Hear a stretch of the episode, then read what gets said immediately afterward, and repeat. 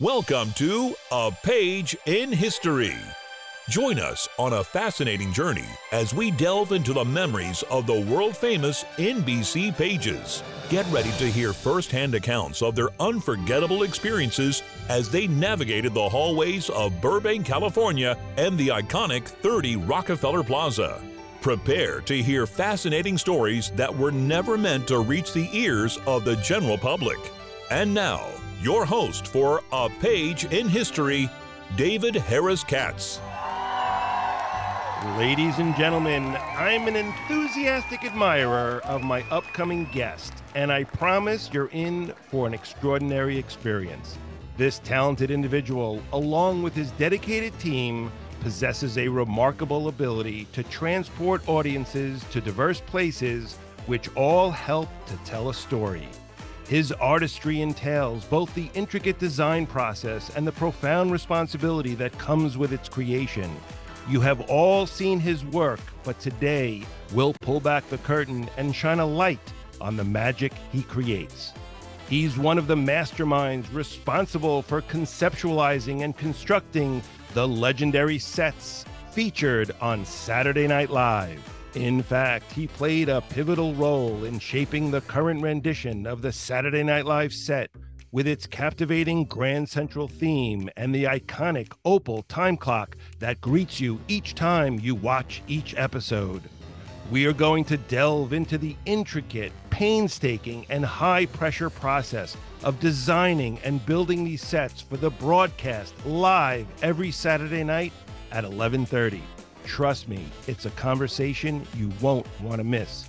You will be fascinated at this glimpse into the world of production design and the wizardry that unfolds behind the scenes of this legendary television program. He will also share insights into his journey from starting as an NBC page to forging a thrilling and fulfilling career in the industry.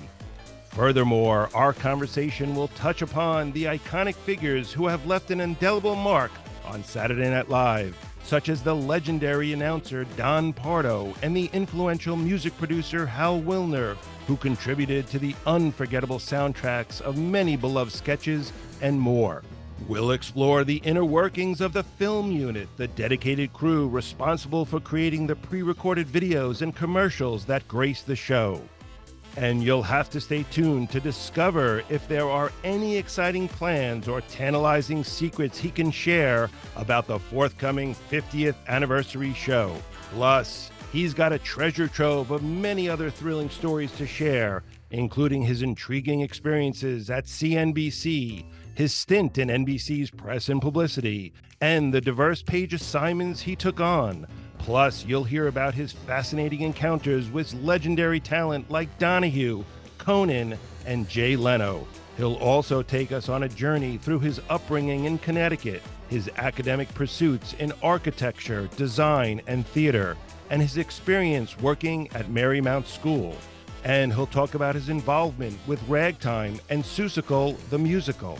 Moreover, you'll get to hear about his current passion, a deep and enduring love for crafting and bringing special puppets to life, which has become a central focus to his creative endeavors. Ladies and gentlemen, it is both an honor and an absolute delight to introduce our distinguished guest. He is a true artisan and a recipient of multiple Emmy Awards. Please join me in extending a warm welcome to Saturday Night Live production designer, Mr. Joe DeTullio. Joe DeTullio, my God, Joe. Wow. What Holy an introduction, David. I don't know if I can live up to all of that. It sounds like the introduction is more than I can provide. No, let me great. tell you, it- Um, you're Oh. you're you're an amazing individual and and it's uh, sad but true that that actually is a true introduction you you really are such um an, an extraordinary human being and and it's amazing how talented you are uh who would have thunk um it's really amazing watching you and i i've had the ple- pleasure of seeing you work um i remember years ago do you uh, i don't know if you remember but i remember going to your apartment and you would be like dave let me show you these little models and you show me all these little things that you built and and all this stuff. And it was so intricate and so involved and you you took so much passion in what you were doing. I think that is a testament to your drive, enthusiasm, you know, and and and the ability to sort of break through and do what you what you've done for the past uh, what has it been like 20 years for us yeah, yeah 28 28 oh my god. I mean that's amazing. So so yeah. um i guess i don't know where to start. Let's let's see. There's so many things to talk about.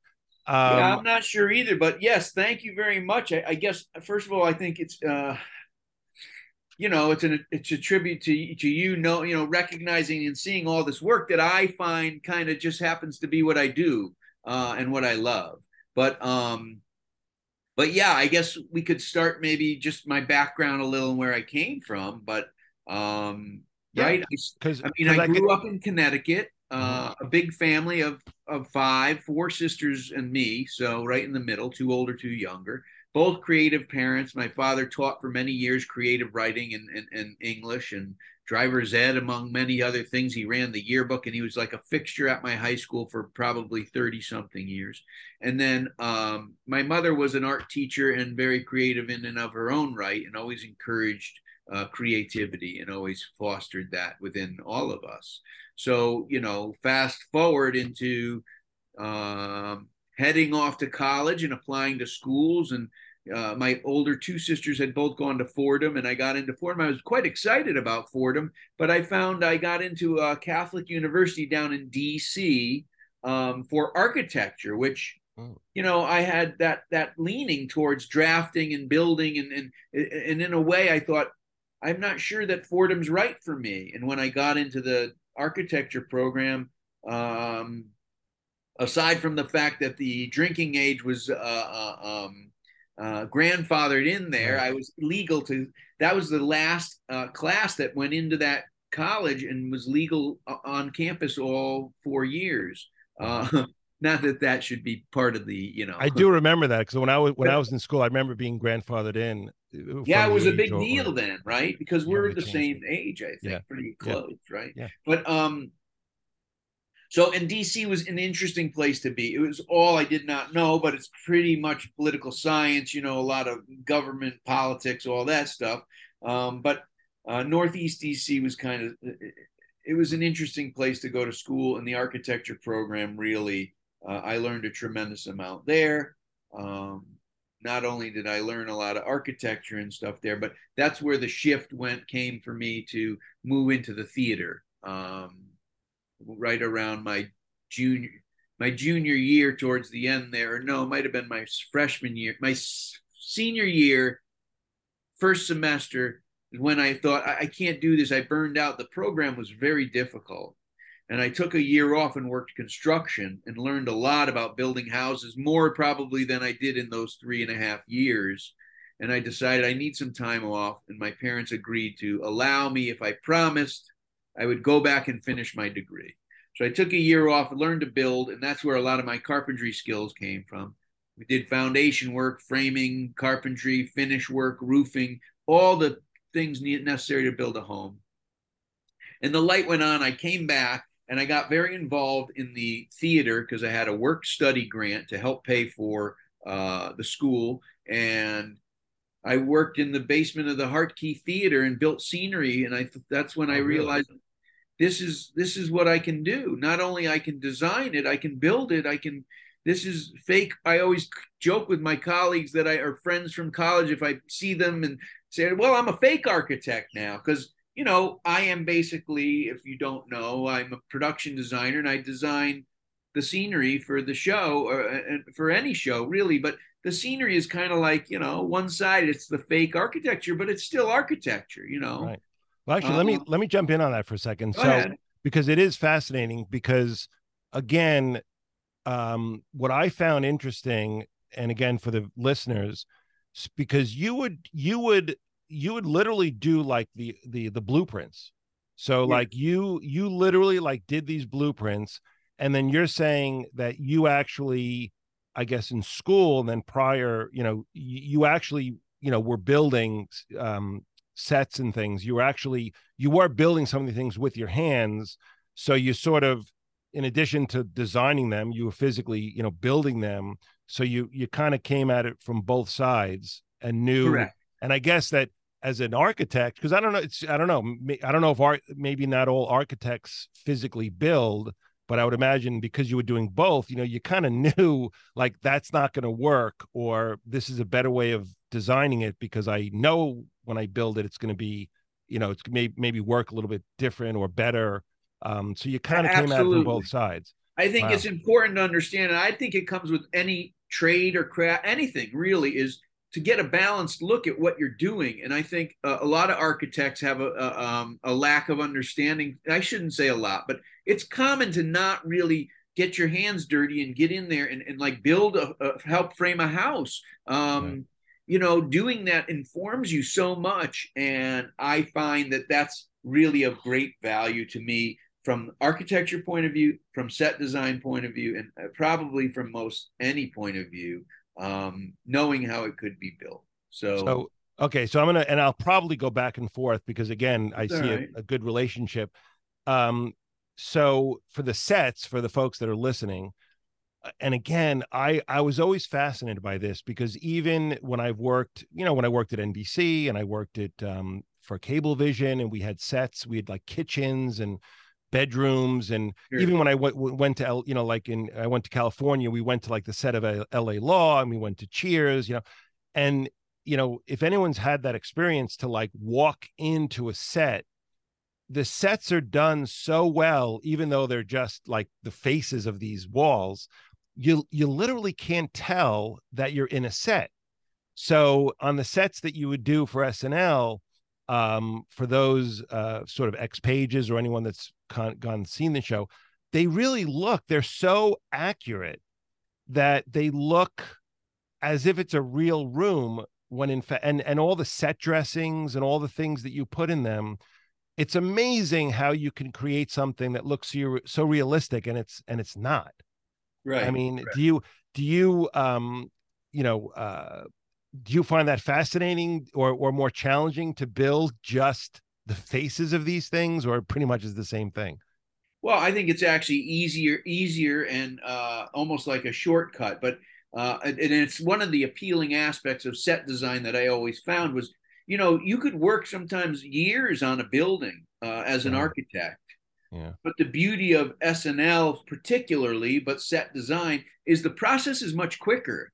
And I always say to people, like, you know, if you make a mistake as an architect, that's up for life. I mean, not not always, but you know, that's a lot more permanent of an air. If I make a mistake, it's it, it, the door is swinging the wrong way, perhaps. Let's say, you know, it's an easy fix on our set. We take it off and we hang it the other way, um, and spackle and plaster up stuff when we have to. But you know, when it comes to a house, there's a lot more pressure in a different way. Mm. Um, we're still pressured to make it look real as best as it could, but um, you know, it is you can get painstakingly wrapped up in the details in any job, I suppose. But as an architect, and it can last forever. And I find it interesting to work very quickly in the process of something like Saturday Night Live, where we will design the show on a Wednesday and it is finished on Saturday. So three days later, really not even, but three days later, it's it's on the air finished. Um, which is insane. Again, we're going to walk through that process. It's funny. Yes, so, and even and it's funny, even the um, because you've shown me, you know, like you need a doorknob. Here's here's 400 doorknobs you need to pick from, or he, you need a window. Here's 14 yes. different types of windows. It's mind-boggling what goes into goes goes into it and the amount of choices. And it's funny. Um, for people to make the ability to to make a decision. And and actually i guess what we could do is we maybe we'll just sort of talk about the whole process and then we could talk about this other stuff but you sure. know you have you literally have to make a decision like i need it i need a doorknob that's the doorknob. I need a door that's the door. I need a window that's the thing. Because you don't have most people you know, yeah, let's talk about it for a week. You know, That's let's, true. you know, like let's talk about it for a week. Let's decide which window we want. It's like, no, you have to build all these sets literally in an, an impossible amount of time. And those decisions from making the decision to maybe even having it built, to maybe even having it painted, shipped, and set up is almost impossible. I would almost say it's impossible. How you do it, how how you and the team, everyone does it, it's impossible It's it's crazy. Well, it is possible because it's done. It but, is possible done. Right. But I will say, you know, this is the famous quote from Lorne too, and I've heard it repeated many times. But we don't go on the air at 11:30 on Saturday because we're ready. We go on the air because it's Saturday at 11:30. We work right up until the end and at a certain point there are times when we throw up our arms say this wasn't really right. But you know, most of the time when you work under that pressure you learn to get it as close and accurate as you could. Right. And sometimes it doesn't even matter. You know, Dave, I could we could read a sketch and I can have a total vision of what I think that sketch is going to be. And the writer comes in and says, Joe, you're going to design this one. I want it to look like this restaurant or whatever the case may be. And I'll just be like, all right, I guess shift gears and let's give them what they want. But mm. um, our instincts, meaning as the design team and designers, tend to be on pretty much after doing it a lot. And sometimes the writers who not a lot of people know, but they really have full say in terms of what they produce their pieces at SNL, which is not the same on as most programs, but SNL as a writer, it's your responsibility to produce your piece. So you need to communicate to the wardrobe department, to lighting, to set design, and tell us what you want, and we're going to give you what you want. Oh.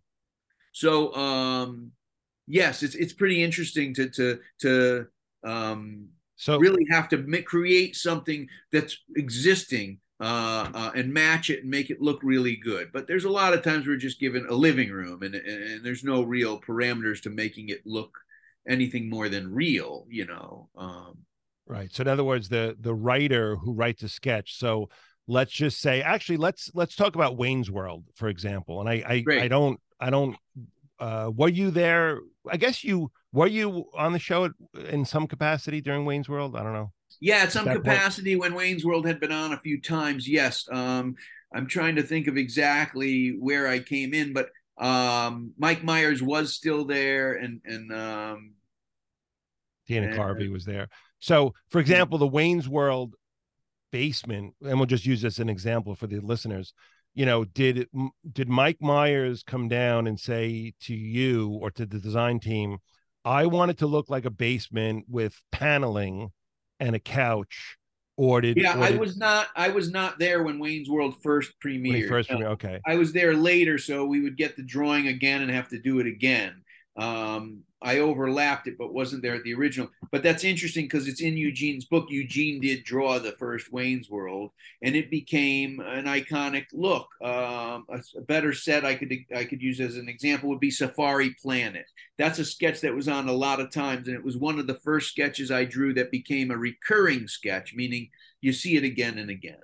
And this is an interesting aspect of the show because you don't know what's going to be a recurring sketch till it becomes a recurring sketch. Right. We had a few of them that um, Keith designed a set. It was for What Up With That? It's a good example. Yes, yep. I don't know if you guys know it. Probably people do. The listeners may see. But when you look at that set, you think, you know, it's a little unusual if you really pay attention. It, it doesn't seem right.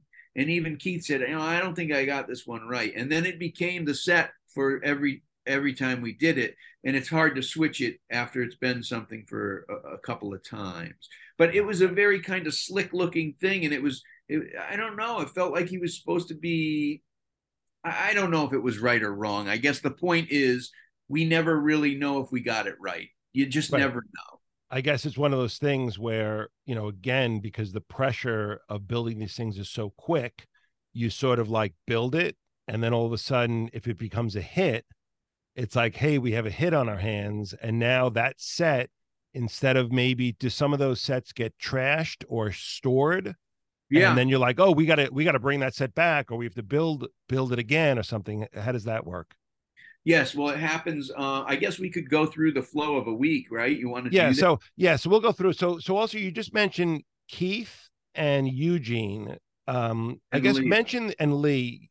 So Leo. yeah, Leo. So so just tell the folks who those folks are, what they do. So we have our team. Our team has grown a lot over the years. I always kid around because I have the old phone list from when I first started on the show, and everybody's name is in like a nice large font.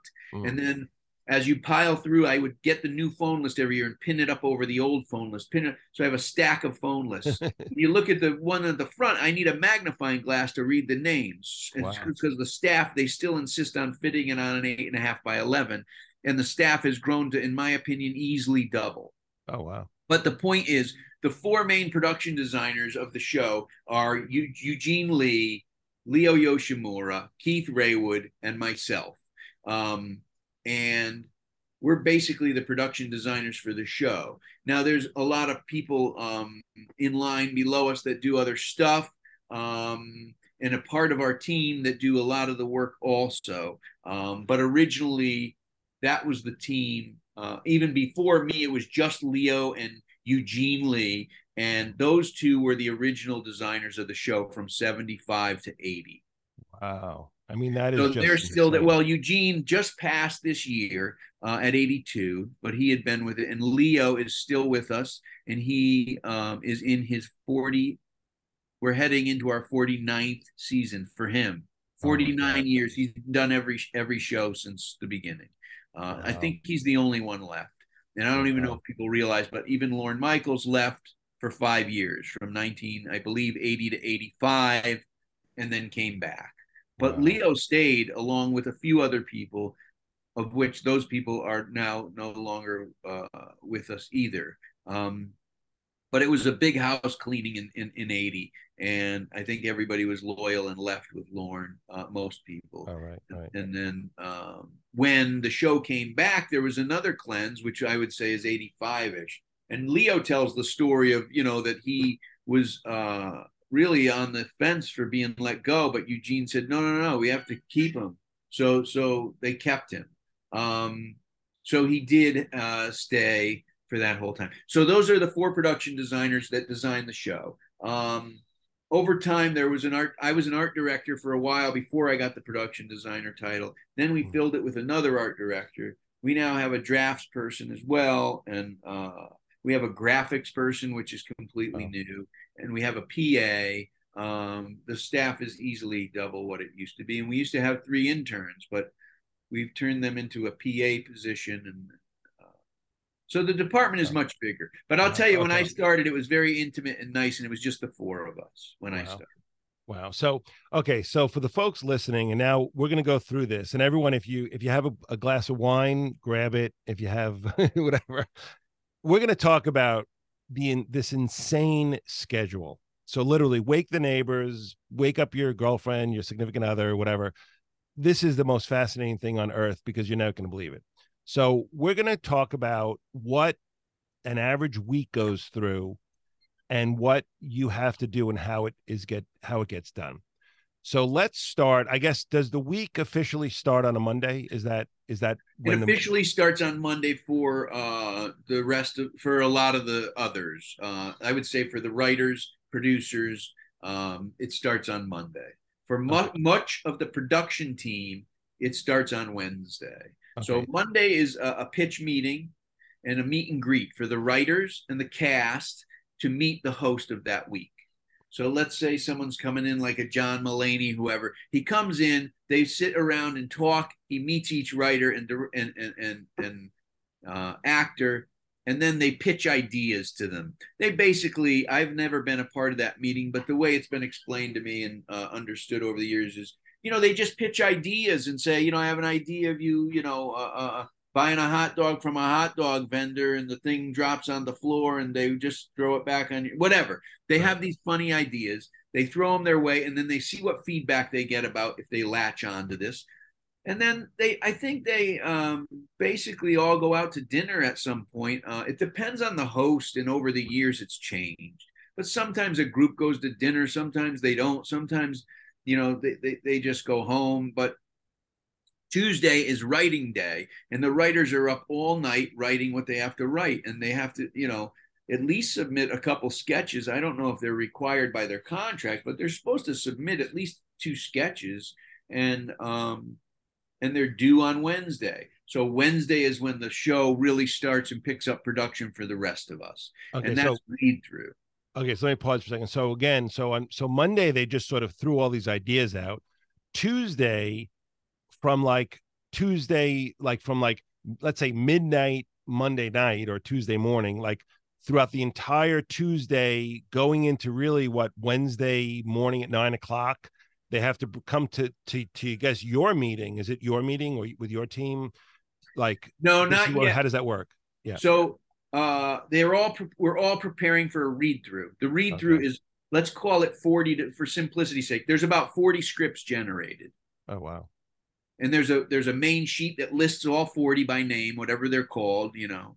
And those those forty scripts, we sit around a big table and they cold read them just like you would table read any uh, piece of uh, theater or play or when you get a new works. You just sit around and the the, the, the performers read the parts and, and you get a reaction to it and Mm. decide what you're going to produce. So in that process is wednesday we do that read through we we read all 40 scripts and sit there and listen to them. And once those 40 scripts are, are all finished and read there's a break and there's a big meeting and decisions are made out of those 40 scripts which ones we're going to produce that's made by higgins and lorne and the producers that work on the show decide okay this one was pretty funny this one wasn't funny let's And it- And Higgins is one of the producers. Is yes that- steve higgins produces Higgins. and lorne might you know lorne does oh. is the head producer obviously the main producer but higgins oversees a lot of it and, and there are others as well but yes so they'll choose the 20 scripts to produce Oh, so out of the the- out of the forty, they they narrow it down to to like twenty.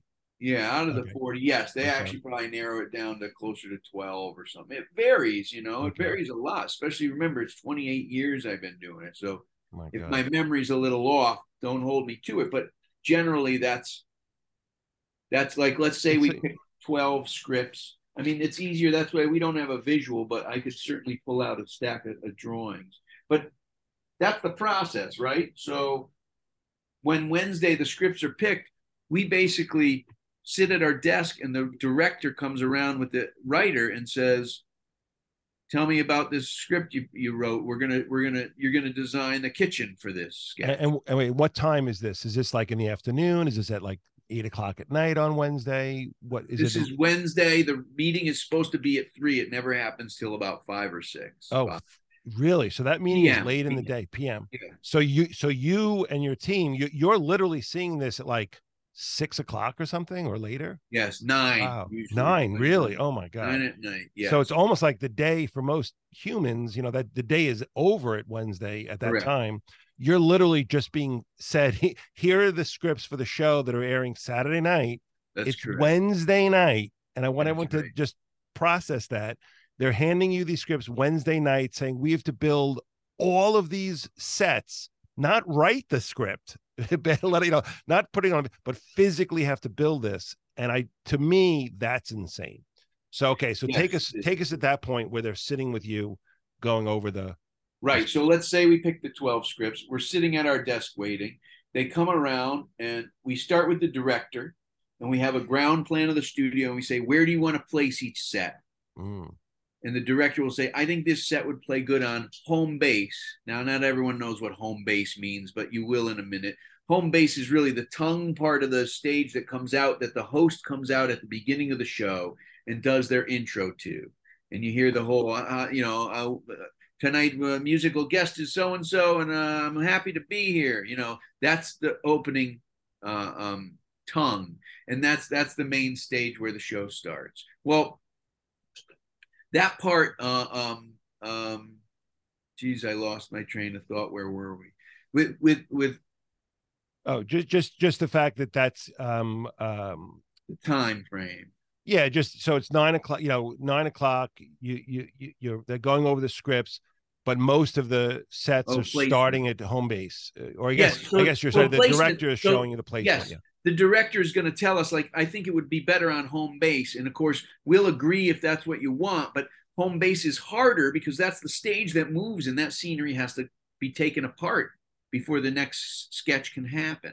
right All right. So with SNL, the the the everyone wants to know, you know, how do you do this? How do you do that? Well, we don't know it. We figure it out each week, depending according to what what is needed. You know, there are some weeks we just need living rooms, kitchens, and easy stuff, and some weeks we need a submarine and a boat and, a- and, a- at a train station and a yeah, and a, and a yeah, and a tree fort. You know, right right they can be very complicated things.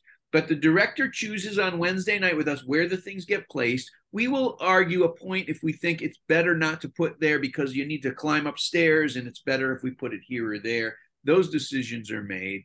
But after that, we're basically left to design the show Wednesday night before we go home or go to bed. So we will talk to the director, then the writers will come in and we'll say, this is what the director wants to put the set here. It should be here's some images of research, like a restaurant we thought it would be like. What do you think? They say, yeah, it's good. And they go to bed and we stay up drawing until we're done with the whole show.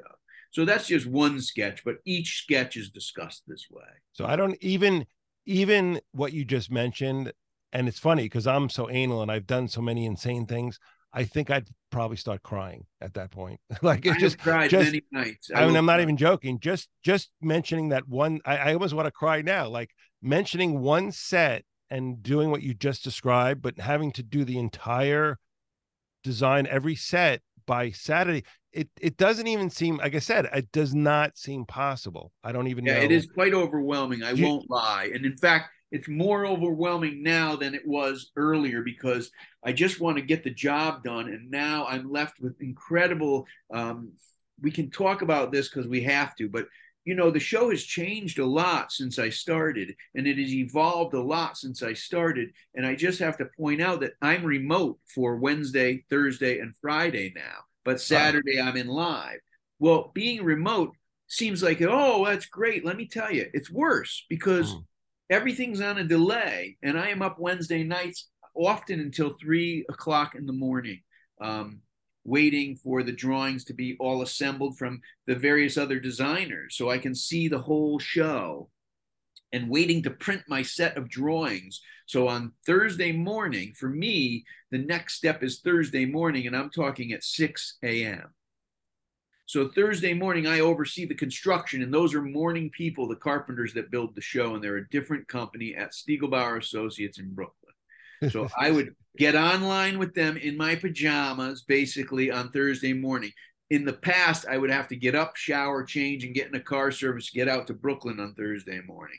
But now that turnaround has been so painful, and COVID gave me the option to speak up and say, listen, I, I can't do these hours anymore. Let me be remote. I'm in Brooklyn. I'm in I'm in Mid- Midtown Manhattan. Then I'm in Brooklyn. Now I'm going back to the in Connecticut, you know, in Connecticut. spreading, yeah, in Connecticut now. So you know, um, it has been really a wonderful kind of compression of time. But I'm up now until three and four in the morning, whereas before you just you'd get out of there, you'd get home before you you know as soon as you could.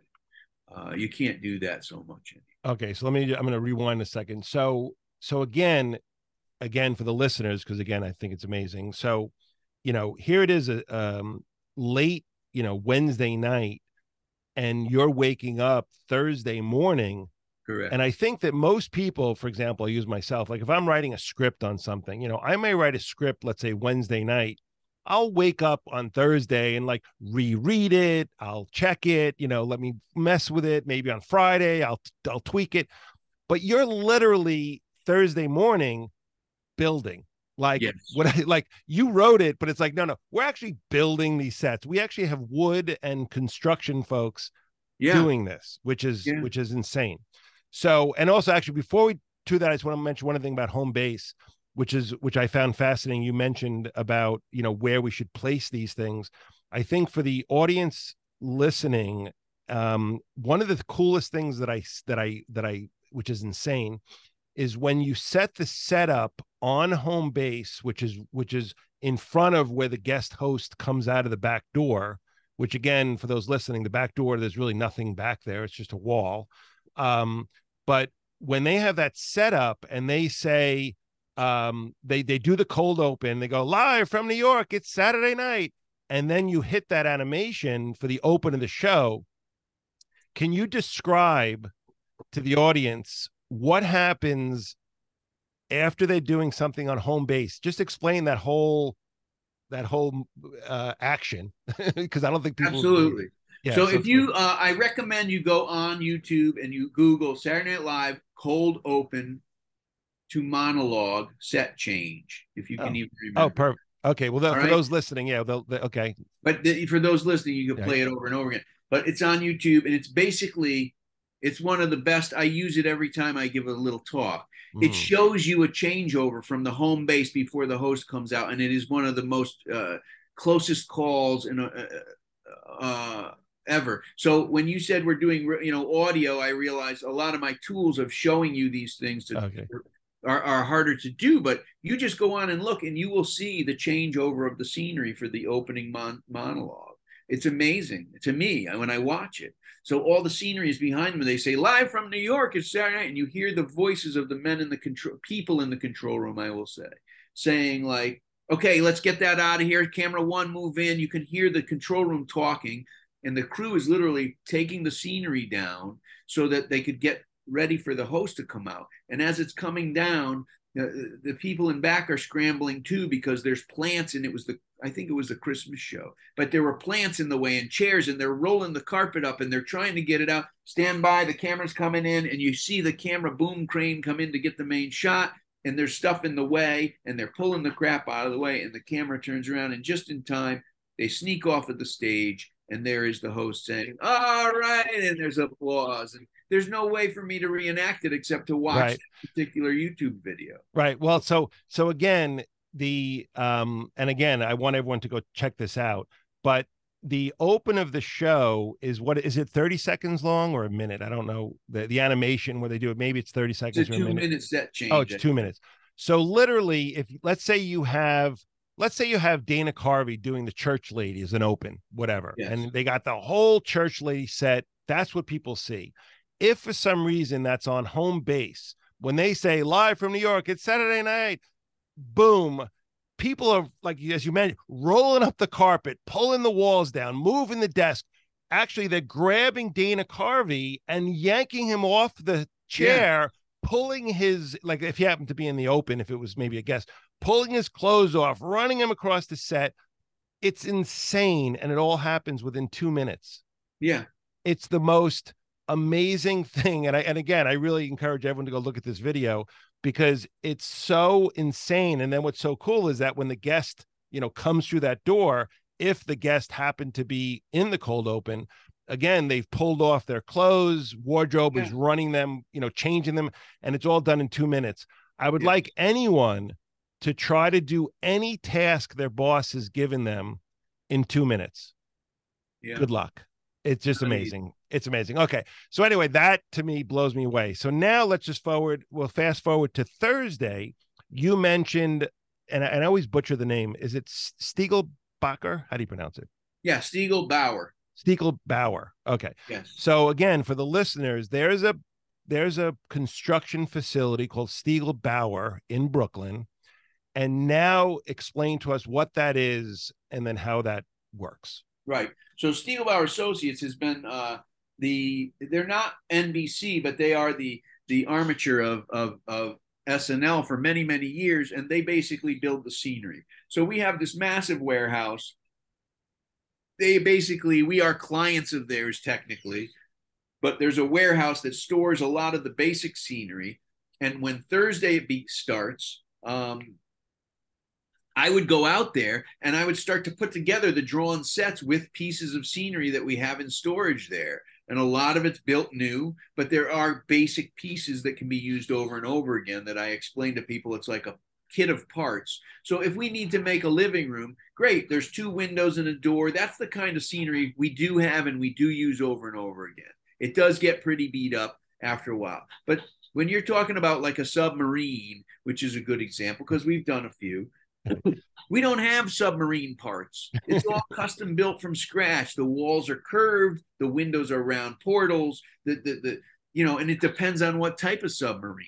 So this is just basically what Stiegelbauer basically takes the drawings that we bring to them. I oversee kind of and supervise the process and the and the and the order at which things are done in order to kind of meet rehearsal uh, schedule. But um, they build the scenery, they prime it. We don't usually get it painted finally, but we prime it, get it on a truck, and send it up to NBC. And they are in the Navy Yard, in the Brooklyn Navy Yard on Flushing Ave there. So That process is very nerve wracking because Thursday morning I'm exhausted. We come in with a pile of drawings. Let's say there's 12 sketches. I'd have to decide which ones are done first, second, third, fourth, fifth. And that is a factor of, let's say there's 12 sketches. Six might be rehearsed on Thursday, six might be rehearsed on Friday, and all 12 get rehearsed again on Saturday in the morning or early afternoon. And then we bring in a full audience and we do the show just like it's live from 8 to 10 as a dress rehearsal. The audience leaves, a new audience comes in. In an hour and a half, we're up and doing the next show, show live, completely compressed, cut, rewritten, edited in terms of physically, not not they redo the whole show live. It's not re-edited from the right. first show. It's it's edited in terms of writing has changed. Things are compressed so that it can fit the hour and a half time slot. Going into the dress rehearsal on Thursday, we're always heavy, at least 30 minutes to an hour sometimes. Hmm. It gets that out of control. So that's a big compressed look at it. But generally, um, Thursday and Friday, the six sketches that are going to be up on Friday get built first so that I can provide scenery for Friday's rehearsal to be it's usually the more elaborate sketches if a window is jumped out of or people squish through a door or a large the, the set is a more physical um, uh, uh, aspect to it like the exorcist we did recently i designed. And the, the the host had to rise up out of the bed and, and and scream and yell. All right well i can't get that done for thursday so they'll push it to friday for me but i know i got to build that because they can't rehearse without the set without the bed.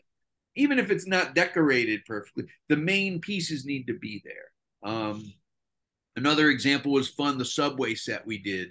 Uh, it came out really great. It was a lot of hard work. I actually designed that one. I was gonna say I loved it. Now, now again, for those listening who know, I have a show called Date While You Wait, which takes place in the subway.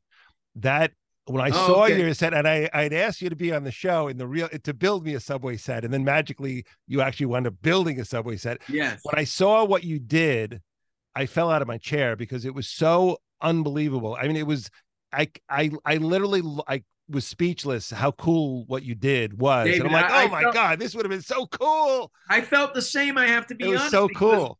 When I put my time and energy into it, you still don't really ever know how it's going to come out. But when this came out, I thought, wow, not only were, was everyone so happy with it and it looked so real and my graphics person was was did wonderful job of duplicating all the graphics. If I thought we, we could have shot it on location, it looked so good. But yeah. the main uh, thing to remember is like you never know if it's going to be a hit. Everyone loved it, and the cast gathered on that particular set, and they took a cast photo on it that day. Uh, right. Uh, and I was remote, so in a way, I was like asking, "How does it look? It looks good on camera to me. Everything's good, you know." And it was hard to be remote. Um, I was remote, completely remote for two seasons, and that's wow. when we did that one. Um, so I relied a lot on the rest of the team to do that stuff. Well, it was uh, amazing. It was amazing. So let's let's backtrack just a little bit. Uh, yeah. Um, so when the sets are built in uh, Brooklyn, and this is also what I think people don't understand. So everything has to be well, as you mentioned, some stuff's not painted, and everything. If you build something that's large, explain to us how a large set piece gets into the little. Even though it's a big studio, explain that process. Yeah. Let's say there was a car because that's I know important. I've seen yes, I've seen many cars in on the show. So tell us about that. A car is a perfect example. So not everyone realizes because they're just watching through their TV, but NBC and Studio 8H, the famous studio up at NBC, it's on the eighth floor. So clearly, it's not like uh, when you're working in California or Los Angeles, you know, a lot of times they get big warehouses and you can build scenery really big and right in locations. We are on a tight time constraint in New York City on the eighth floor of a building that was built a long time ago. so there's a freight elevator, and I have a little card in my wallet actually that has little dimensions of the elevator. These cards have been around for years when NBC first started building scenery. One of the old timers gave me his card. It's all crimpled up, but it shows you the parameters of the door and the elevator. And we have a model of this elevator at the shop. So if there's anything in question, they will do a one inch scale little block piece of what that piece is, and we'll slide it into the model to see if it fits in the elevator. You could do it with a tape measure too if it's just a long flat piece, but right now, you know, I, I'm pretty good at just seeing things and saying that will not fit. You got to do it in two pieces. But newer carpenters that start at the shop and everything's happening so fast, they might build big things and I'll walk by and say, geez, that piece, I'm sorry, it looks great, but you got to cut it up the middle, make it clean, and send it up in two pieces. So a car is a perfect example. Um, when a car is needed for the show, first thing I cross my fingers and hope, can we use a car we already have that's prepped to fit in the elevator? Usually we can, but if we can, we do. Uh, so let's say we need a, a Lincoln Town car, all right? We start with the prop department and call them and say, we need a Lincoln Town car. We just found out Wednesday that, that we need this. So on Thursday, they spend the time finding the vehicle from a, you know an auto place. They have a few few resources and we buy that car with approval from the producers because that's usually a reasonably expensive thing. Um, but we don't waste a lot of time with that. We just say we found a Lincoln car for 12 grand or whatever it is. I made up the number, but uh, can we buy it? Yes. So they get approval to buy it. The car person takes out all the engine, the exhaust, any gas lines, and, and, and anything, uh, and oil lines, anything with liquid in them has to get removed from the car before it gets sent to the shop in one piece. So those parts are pulled out. It change, it lightens up the vehicle, but it's still a full car. Gets sent to the shop. We rarely see it until Thursday night late. So the work on the tr- car usually starts Friday. Friday morning, we assign a couple of people that are better with metal work, and they look at the elevator, look at the car, and they figure out where to cut the car. The car actually gets, um, they start by welding a steel frame to the bottom in two square shapes so that the car could be cut into two pieces. And the aluminum, the steel they use is hollow. So it's it's it's tubing we call it, and then they weld four wheels to each one. So eight wheels, and the car is up off the ground like three quarters of an inch. So you're really rolling it around on casters, big heavy duty casters. That's the first step. Then they take a sawzall, literally with a metal blade, and they cut up through the roof, down the side doors, and under the car. They cut through the whole car into a half piece. That's just the first step. Then, because the steel's tubing is hollow, we have a, a, dolly that's shaped like an L, and the two are the two. It's like a mini forklift. Okay, it has two things that slide into the hollow steel, and then it lifts we lift the car and turn it up on its edge so that it could be on the door side and mm. protected obviously by making stops in the steel i know this is a lot to do verbally but um, but that's for the listeners but it's basically taking a car and turning it 90 degrees up on its end without letting it get damaged so it can fit through elevator doors a car is almost always shorter than it is wide so our opening in the elevators i think uh, 6'11 diagonally, something like that. But 5'11 high by six foot something wide. I don't remember exactly. It's on the card. But, um, and then it's about 10 feet deep. So it, it's tough, but that all gets done. And then sometimes they'll call and say, we need the windshield taken out and be like, oh, that happened just recently. I hate taking the windshield out because once it's out, it's out, you know, and the companies that remove them we've made fun of on tv so in our commercials so they don't want to come help us like safelite and all. They won't even talk to us. Really? That's, yeah well we made fun of them. We yeah. had a commercial parody yeah. about them being you know perverts or something and i think they were like they stopped taking our calls but they also have equipment to remove windshields easily but it's attached to their car so once that vehicle's up in the eighth floor we right. sometimes have to resort to just smashing out the windshield um, right. But anyway, so that's kind of how a car goes in. And remember, it's going into this elevator with stage hands that aren't exactly the most gentle sometimes. And the car gets beat up. You push on metal and push on the roof of a car has no structure to it, especially once you put a saw cut through it. So all scenery um, the car is an elaborate example, but all scenery has to be built to slide in and be put back together to slide into the elevator, go up to the eighth floor, and reassembled by a whole nother team than the team that built it. So that's another uh, uh, factor. And and so so with these, with, let's say it was the car. Um, if those are two separate pieces, right? You, you're reassembling the two pieces. Um, the big cut down the middle. I mean, is that just you just don't notice it on camera that that you stuck yeah no that's a great question. The uh it's always been a challenge. The way that the cars are uh built and cut. The, the the cut line in the ceiling and the roof of the car tends to be ugly and, and we try not to shoot it and try not to see it very much. Um, i have had times when we get permission to do a car like on our summer break and i put a little aluminum piecing in there and make it a much nicer scene but a scene is a scene and whereas when it comes to the side doors we usually uh, we try to cut it through there's a there's a there's a large piece of steel that the door hangs on, the back door to swing. And we usually cut it there so that the door jamb is still intact. Oh. And the doors always get, not always, but usually get removed from the rear and get bolted back on uh, in the studio. Wow. So the back doors. So the rear part of the car is awfully flimsy when we're done, but wow. it is very primitive. And we actually, we're in talks now with. Um, with some of our uh, teams that have built for us. One of them's Monkey Boys. They do a lot of puppetry and a lot of basically weird things that need to be custom fabricated. We're in talks of making a fiberglass shell of a car. But I will say, we've had this discussion many, many times before. The problem is, David, look at a car and think about it. You have a dashboard, you have a steering wheel, you have car seats, you have windows, you have, there's so much to it that to fabricate a fake one just to make it light it's not worth it. We buy a car for a used car for fairly reasonable and put some work into it and hope it holds up for a while. And you can always get replacement parts if you need it. But um, the idea of a fiberglass car would make so many people happier because it would be lighter. It, you never, we rarely need the engine, but we don't know what car we need. And they, right, they might need a, a, compact, they might need a luxury yes. car yeah. You know, so and yeah, so it um but it's fabricating almost... a fake car is more than buying a brand new real car. right. You know, it's, it's, like it's not so they're in the process of but I've gone through this uh 3 times in my career on the show because producers you know change and stuff and and and they really are on a push now saying we should really make a lightweight car it would be lighter it'd be easier to move around and be yeah, you guys are right. But you know, tell me which car to make and what color and what right. you know. There are so many factors that, and in the end, we have to buy a junk car anyway to get the seats and to get the steering wheel and to get the. Right. It's it, actually easier, and it's funny.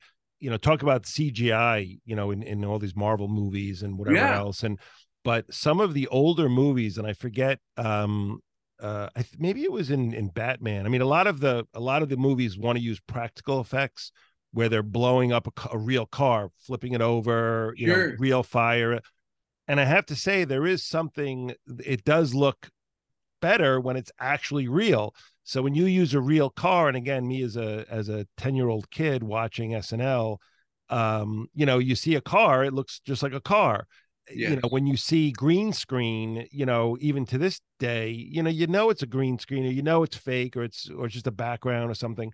So there is something magical and again the fact that SN that that the crew and you and the designers and everybody else that's the magic of the show you know doing pulling this off you know because because yeah. technically and it's funny even in Star Wars uh, I guess the Mandalorian uses that big uh LED or QLED whatever screen it is yeah. Yeah. to create all their sets well that's just a photograph behind the talent and they they change the atmosphere by hitting a button yeah but when you watch SNL and you, you you know you could physically see all of the parts and all the pieces and it looks like and that that's you know and again it's so weird it like brings me it gets me emotional like when I was little and you watch SNL and that's I think the magic of being a page and all this other stuff. But I always wondered I'm like where in the studio you know you you watch it as a 10 year old kid and it's like where are these kitchens and bathrooms and rooms and how is this being placed and how does the audience see it you know? And then when you go into the studio and again for those who's never who never been in there you know the, the, some of the sets could be far off in the distance maybe to the right side of the studio. And some of the folks in the balcony might not really get a good shot of that set but they're watching it on a monitor which you know they you know right. you know. So the whole thing is is is just so fascinating. So i guess we'll just so we'll fast forward to thursday um right they bring all you know they're working on the sets. Friday you you said you're rehearsing you're building all this you're building some of the sets.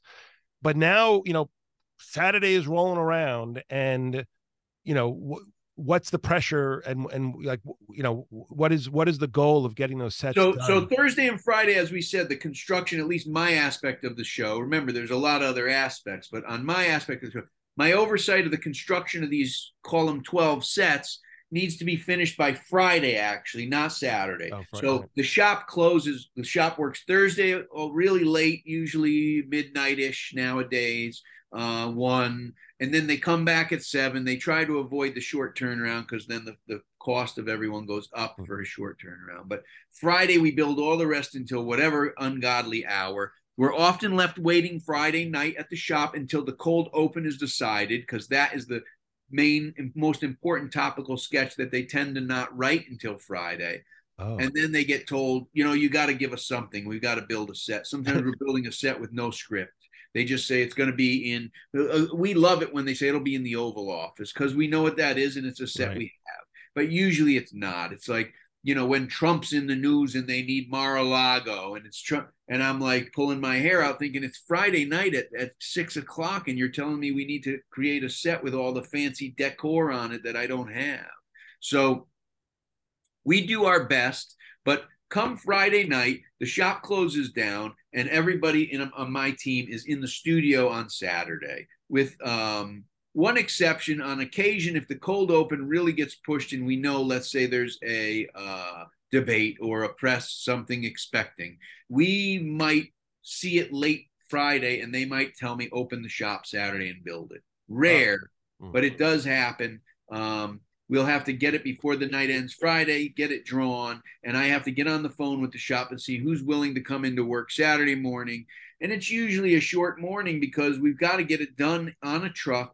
And also, you might not realize it, but that scenery is unpainted. It gets put in a truck, driven to NBC, which is a haul. Sometimes traffic's terrible, like when the Christmas time and the tree is up, getting scenery in is difficult. It goes down into the basement of NBC. There's a good hour ride between Brooklyn to there. Then they put it in elevators in pieces. You can't, the elevator's small, so it might take five elevator rides to get a set up. And then the team has to put it all back together in the studio. So um, that stuff happens in the evenings, usually of Thursday and Friday, and during rehearsal when they not being too disruptive. And then um, Saturday, we do all finishing touches and rehearse. So, because the way you're right, the, the biggest reaction from any guests I have on the show is, wow, I didn't realize what it takes to everything moving around and all these moving parts. Um, you don't, you just see the set as a viewer finished, right? But all of this stuff has to roll, break down. The furniture all gets put on dollies and dragged out into the hallway because if we had every set all set up nice and pretty for the show to happen, well, geez, that would be heaven. But we don't have that kind of room. No, you know, nobody. You need a huge studio, so everything breaks down, and then the cameras have to move into the front of it to shoot it, and the audio, and the cue cards, and the you know, and the prop guys that have to throw things into the camera, shoot flash bulbs if there's a photo op going on in the sketch or so. All these factors um, make it kind of an incredible feat that yes you point out is still very fascinating. And i think some of the viewers get a sense of that if they watch the show when they see the bump shots we call it when they do a pull out shot with the crane camera it goes up nice and high and, the, and you see a couple seconds of the crew running around and moving stuff. I think there are times when we reveal that to the audience um, and people can get a little better of a sense of it but there's no substitute for being in the studio and seeing what it's like Right. And then all of the sets. So, so, you know, some of the sets are, you know, I guess some of them might be set up like in their entirety. But then Some. again, the, the other magical part is that that not only do you have like a million parts coming from Brooklyn and in the elevator and their parts, but then those parts are are like folded together or stuck together in in different parts of the studio. And when and now on a live broadcast, you have all of these parts of a set i don't i literally i don't know how you guys do it. It's like it's like they're like oh we need so and so set. And then you just go oh there it is folded up leaning up against the wall. You gotta you gotta find these parts and literally construct the set during the commercial break Correct. Well, So hats explain- off to that's that's the studio crew. Hats off to them, by the way. They are the ones that make it all happen. That's you know Joe Riley and his crew uh, have been there for many years. But there's no substitute for watching this cold open uh, monologue set change. Um, because you will see what the crew does and they do have to haul stuff off. And yes they have to set stuff in the commercial breaks. Sometimes they're setting it during another sketch very quietly or you know um it, it really depends on where it lands the sketches land in the show and where they're placed in the studio if they can be preset in the commercial break. Sometimes some of it can be preset but not the last wall. And as for finding all the parts in the studio yes there are times when pieces even get lost but generally that crew knows you know to keep an eye on stuff. And i've seen them sprinting and i used to do it sometimes myself sprinting out in the hall for a chair and saying where's the chair? That's the chair for this sketch. You have a minute. Get it in there. Wow. and you know um and you know in a pinch they just grab another chair from wherever and put it there throw someone or throw a page It- off the thing and give me your chair. Yes, it happens. Somebody sit here, be a chair, and they just Right. squat and you sit on it. You know how the human chair position where you just Right. bend. No, but um, so So- all that happens. It- It's a live show, and there's no substitute for live. It, it, it's always exciting and interesting. Um, but you know, it- go ahead. Gonna, no, I'm just gonna say it just even and it's funny because I've I've I've um we- you know discussed and I, I've been you know been fascinated with this. Even hearing this for the 19th time, you know, about how this happens, I still can't believe it. I, it's still unbelievable what happens. And I think, you know, it's it's so funny because when when I was a page, and we'll we'll talk about some of your paging in a minute yeah, but you know um when i was when i was a page and, and snl would happen it would be in the lounge i didn't really most of the pages would sit and watch snl in the la- in the page lounge you know during their stays. I personally i was actually i loved like watching you know the sets and watching stuff and walking around and doing stuff. So i never really sat there and watched the show because i'm so fascinated by the amount of literally magic is the only way to describe it. The magic that goes in to it's more exciting to watch the behind the scenes than actually the show itself because it's unbelievable it's well, I would unbelievable agree. I mean, I think the mechanics. That's why I do what I do. But the mechanics of making it all work, and it, they call it a, a kind of a ballet because it uh, is Yeah. a big dance. It's it's a big dance to get it all done. Some of it is, you know, some might say it's a bit of a show, but that's just because that's the way the show evolved and had to. right You had to get the scenery. You know, they asked for so much scenery, meaning the producers. They asked for so. The cast is was seven people when the show started. Correct me if I'm wrong, and I have to look and remember, but I think it was only seven Yeah. people. somewhere around there Well, last year we were up to 21. That's triple that. right And the show is still an hour and a half. right So to give everybody a fair chance and all the extra cast and all, you know, obviously my grandfather always says, throw enough shit against the wall, some of it'll stick. But right. the point is not to be demeaning, but the, the point is we're producing enough shows so that everybody has a good shot at being on because the cast is grown, the show has grown so much uh, that that that it's very difficult to um, um, get everybody in the show, and it's about what's funniest, I suppose, in the in the bottom line. Um, but that's why they might produce an extra sketch or two. When I started, we would cut one or two sketches at the end of the dress rehearsal before we started the air show. And then sometimes we'd cut one on air. We have cut definitely five sketches uh, several times in, in my more recent years. Five pieces. You realize that's almost a whole nother half a show. It's Right. practically another show. Right. You So know? let's, I want to clarify that. So, again, for the listeners, the dress rehearsal is two hours long, right? And Correct. the- It's, it's, it's over two now. over two hours. Okay. And the actual live show that people see on TV is only an hour and a half. Correct. So Joe and, and all these one literally magicians have to pull all of this. They're literally creating sets that between the dress rehearsal and the air, Lorne Michaels and I guess Higgins or whoever else says, "Oh, by the way, you know that that that submarine that you just built, uh, we're not going to use it." Right. Right. So literally, you spent you know what seems like like from you know from uh, Wednesday night to Thursday morning, you know, designing, producing, building all this crazy stuff, and then when Saturday night comes, in between dress and air, they're literally killing sets. Which means that, and again, how many people who work in an office, you know, who who maybe have done a report, who they worked on a month on a report, and then and then right before going to the meeting the boss is like oh you know that report that you worked for for a month? We're not showing it. We don't need it. We don't need it. Thank you. I mean yeah, that must be get, crushing well it used to be a little more crushing. You become immune to it. You realize you know it's not personal but often some of the stuff we put the most work into and the, it's the most complicated gets cut but that's a product of the being more complicated you know the simpler stuff that's basically funny in its roots and stuff tend to be stronger in my opinion uh-huh. uh, but there are more elaborate interesting sketches that, that can be hysterical but it just adds to the it, it exponentially uh, you have created more reason more things to go wrong right. so there is a, a common uh, um, kind of saying where it's like if you put a lot of work into it, it's definitely going to be cut.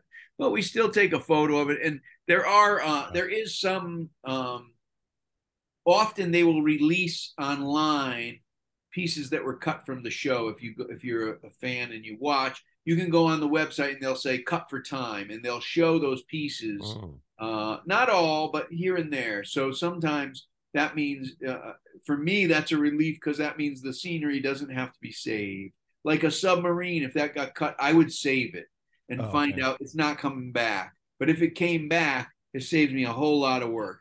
Often I'll wait a few weeks and throw it out. And there's times when it comes back in four weeks. And I said, Jesus, I saved it. But now I'm up against a wall when it comes to how much I can save. We have 10,000 square feet, which may seem like a lot, but man, does that fill up fast. And I just, I can't convince them to spend more money on space for storage because it's just, it's, again, it's an exponential result. Right. You're dealing with. I'll just save more. I'd save right. everything if I could. So, so again, yeah, I want to touch on that too. So, again, to be clear, so here it is: you build all these sets. Some of them can be iconic, and you know, uh, I mean, there's a million iconic sets. But so here it is. You said you have ten thousand square feet to to stave stuff, but but and most people would probably think that the stuff just gets stored but you're te- you're saying that literally we physically don't have enough room so we physically have just built this what what some could be considered a masterpiece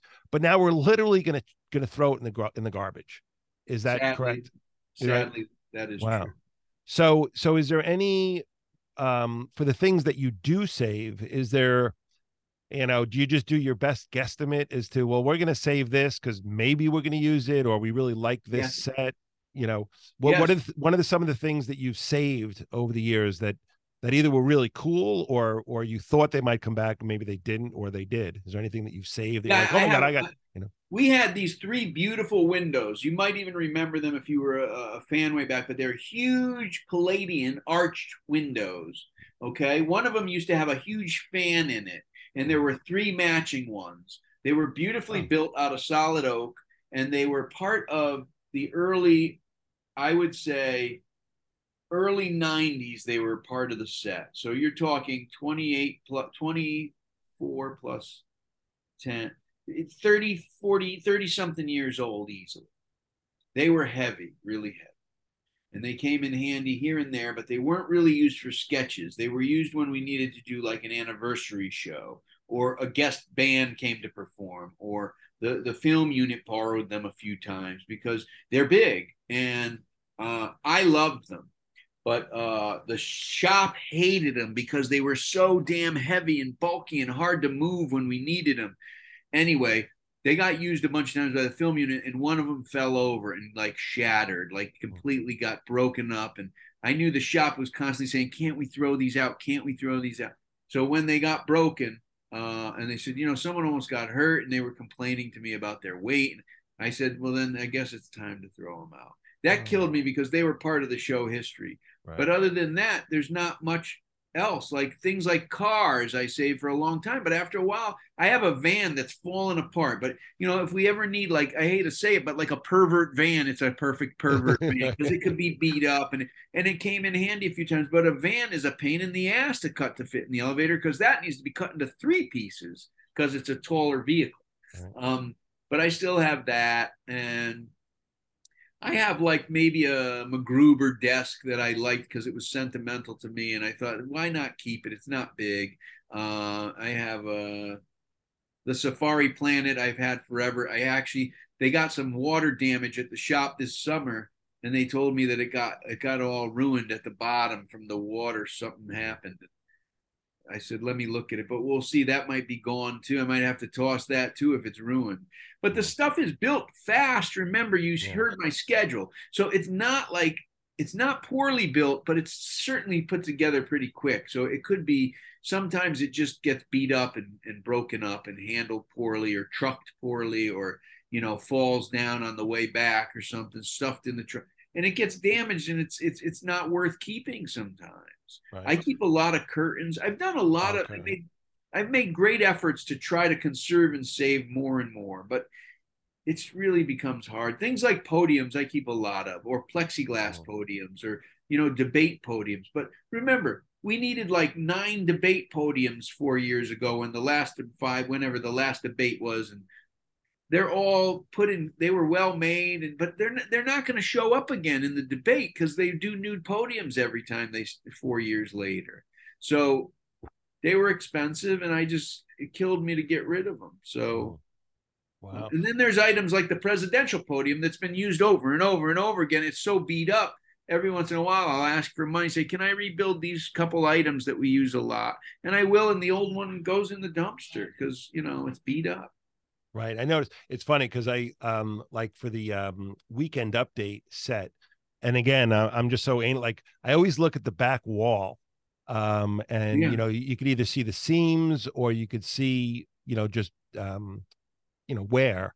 Yeah, so yeah so how does so uh, and just randomly so on that weekend update wall is that replaced often or is that you use the same one all the time or yeah no that's a great question. So the weekend update set tends to stay the longest um but because it usually runs for multiple seasons um and but when it's over it's usually over. So uh this one has been up for the longest and it's the first time in a while that i recall actually other than repainting uh, that we had to rebuild the set. Oh, really? It's been up for yeah, because you did notice that was a big issue, and we talked about in our department over and over again. The seams look terrible. The crew lifts the mm. set with their hands every show twice, and that's just assuming you know. So and there's sometimes you know they just finish their Cheetos and their whatever, and, their, and their fingers and hands are.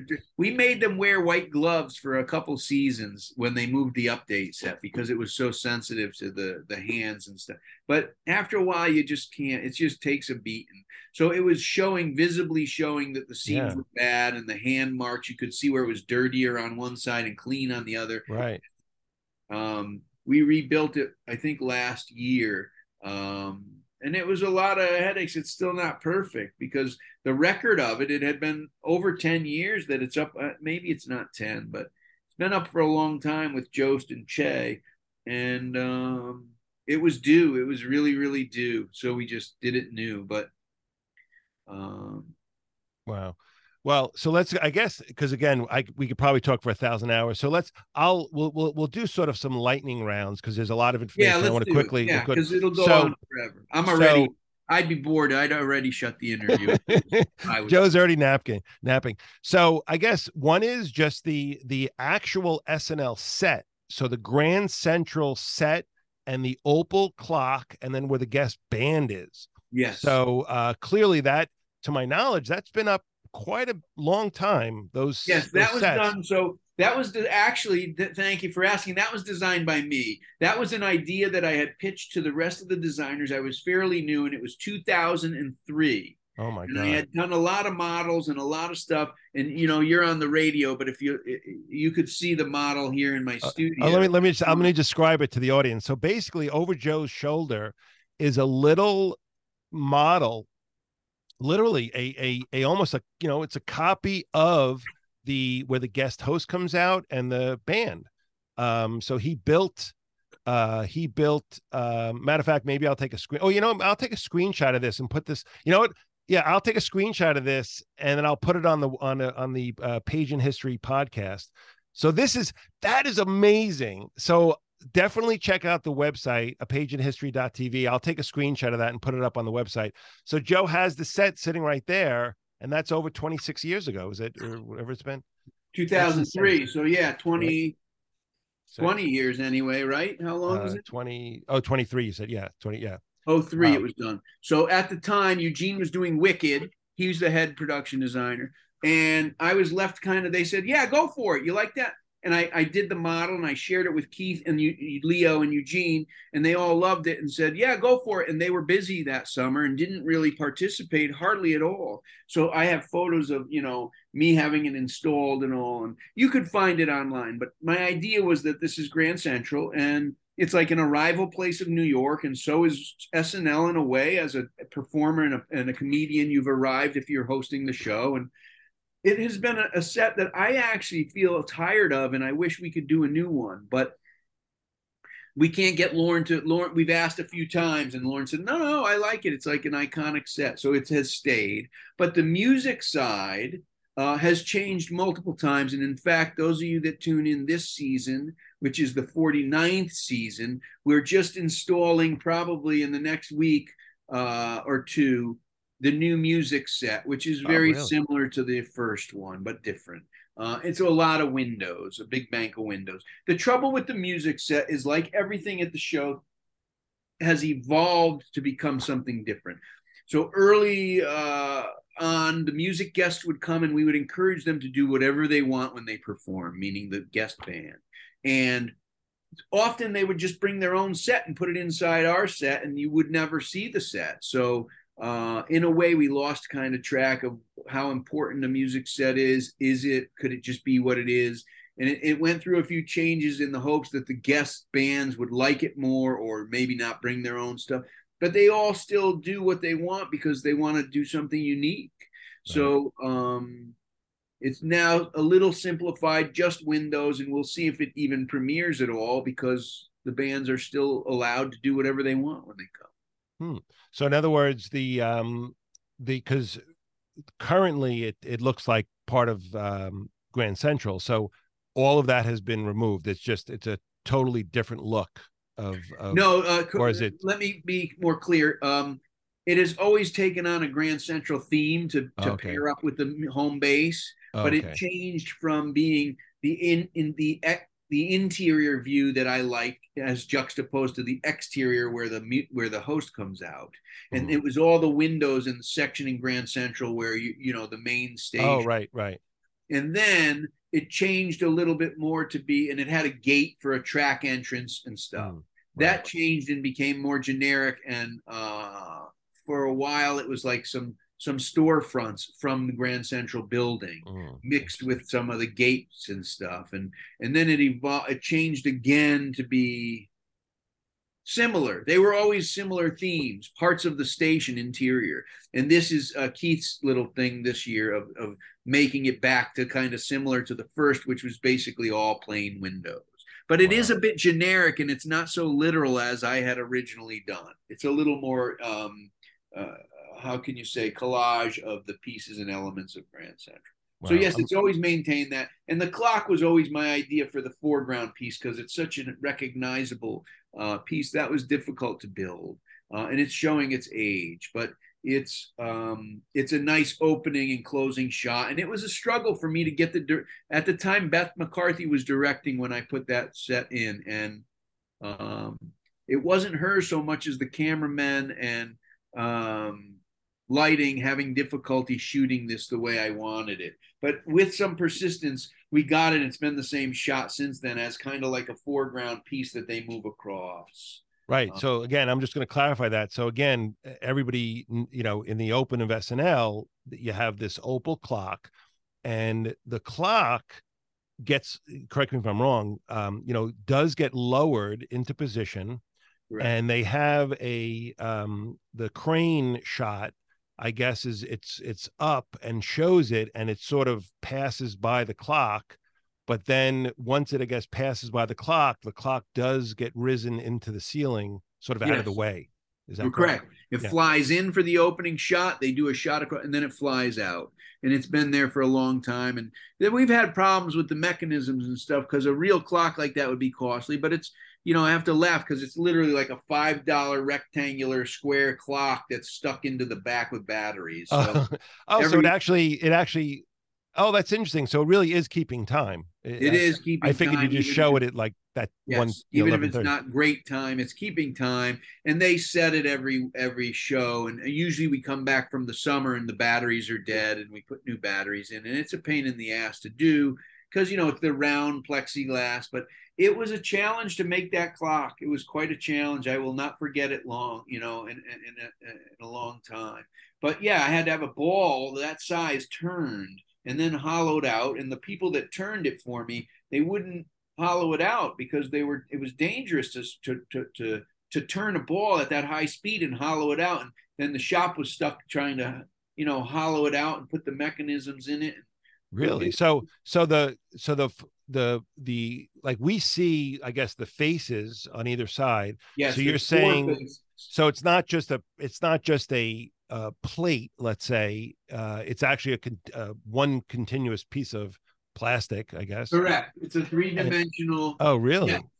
absolutely. In fact oh, when you joe's oh, oh oh, joe's oh when boy you don't, take don't still, I'm fine. But Okay. I have a little ornament that you could that just fell, but that um you could also show from the still from another still. It's not part of my model, but oops this is basically what it looks like, you know, and you'll know it from the station. This was a gift given to me when someone found it as an ornament.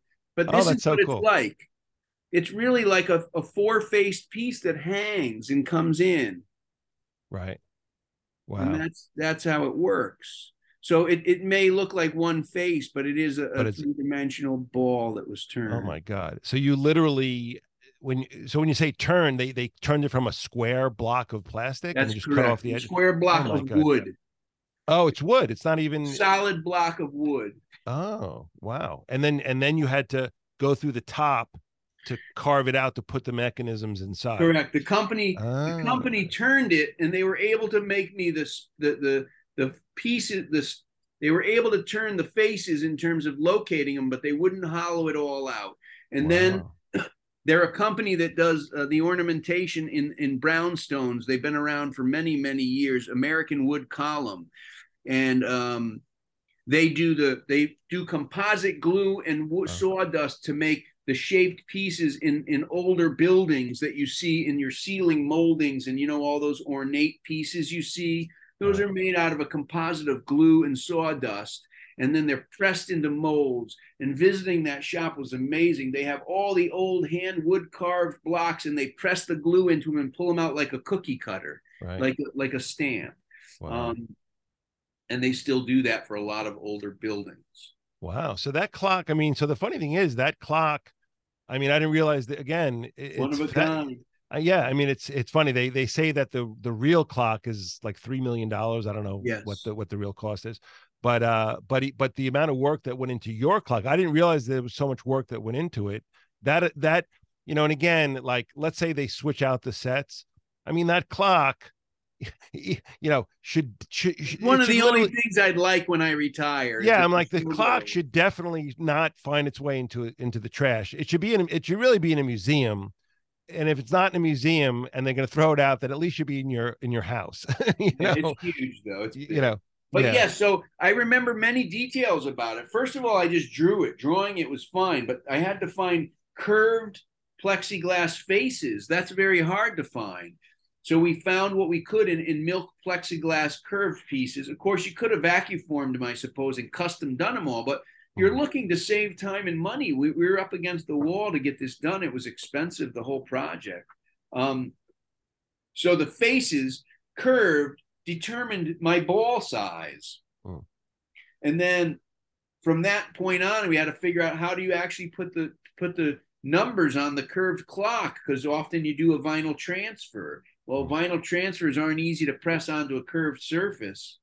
So we had to segment the piece, and you know, I mean, these are all little things, but details. But even the hands of the clock, we bought the aluminum. They had to gently bend them all so they were curved, just like right. the real one. And um, and even yeah so all the details lighting it from inside making the mechanics work actually was a quick brainstorm but at first i was trying to get it to work like a real clock and i realized you're better off just buying the cheap little square things and putting them in because we don't want to see any mechanism i was just going to say if you if you lit it from the inside the light you would see depending on how it was done, you would literally see the the the black of the mechanism. Well, there you go. I give that a challenge for the listeners. When you watch next time, look closely. You will see. You'll see a square, a black, a small black square behind the middle hub of the clock. Oh. That's the mechanism, but it's just small enough that you, you don't really oh. notice it. And there is some front light on it, but it is lit from inside.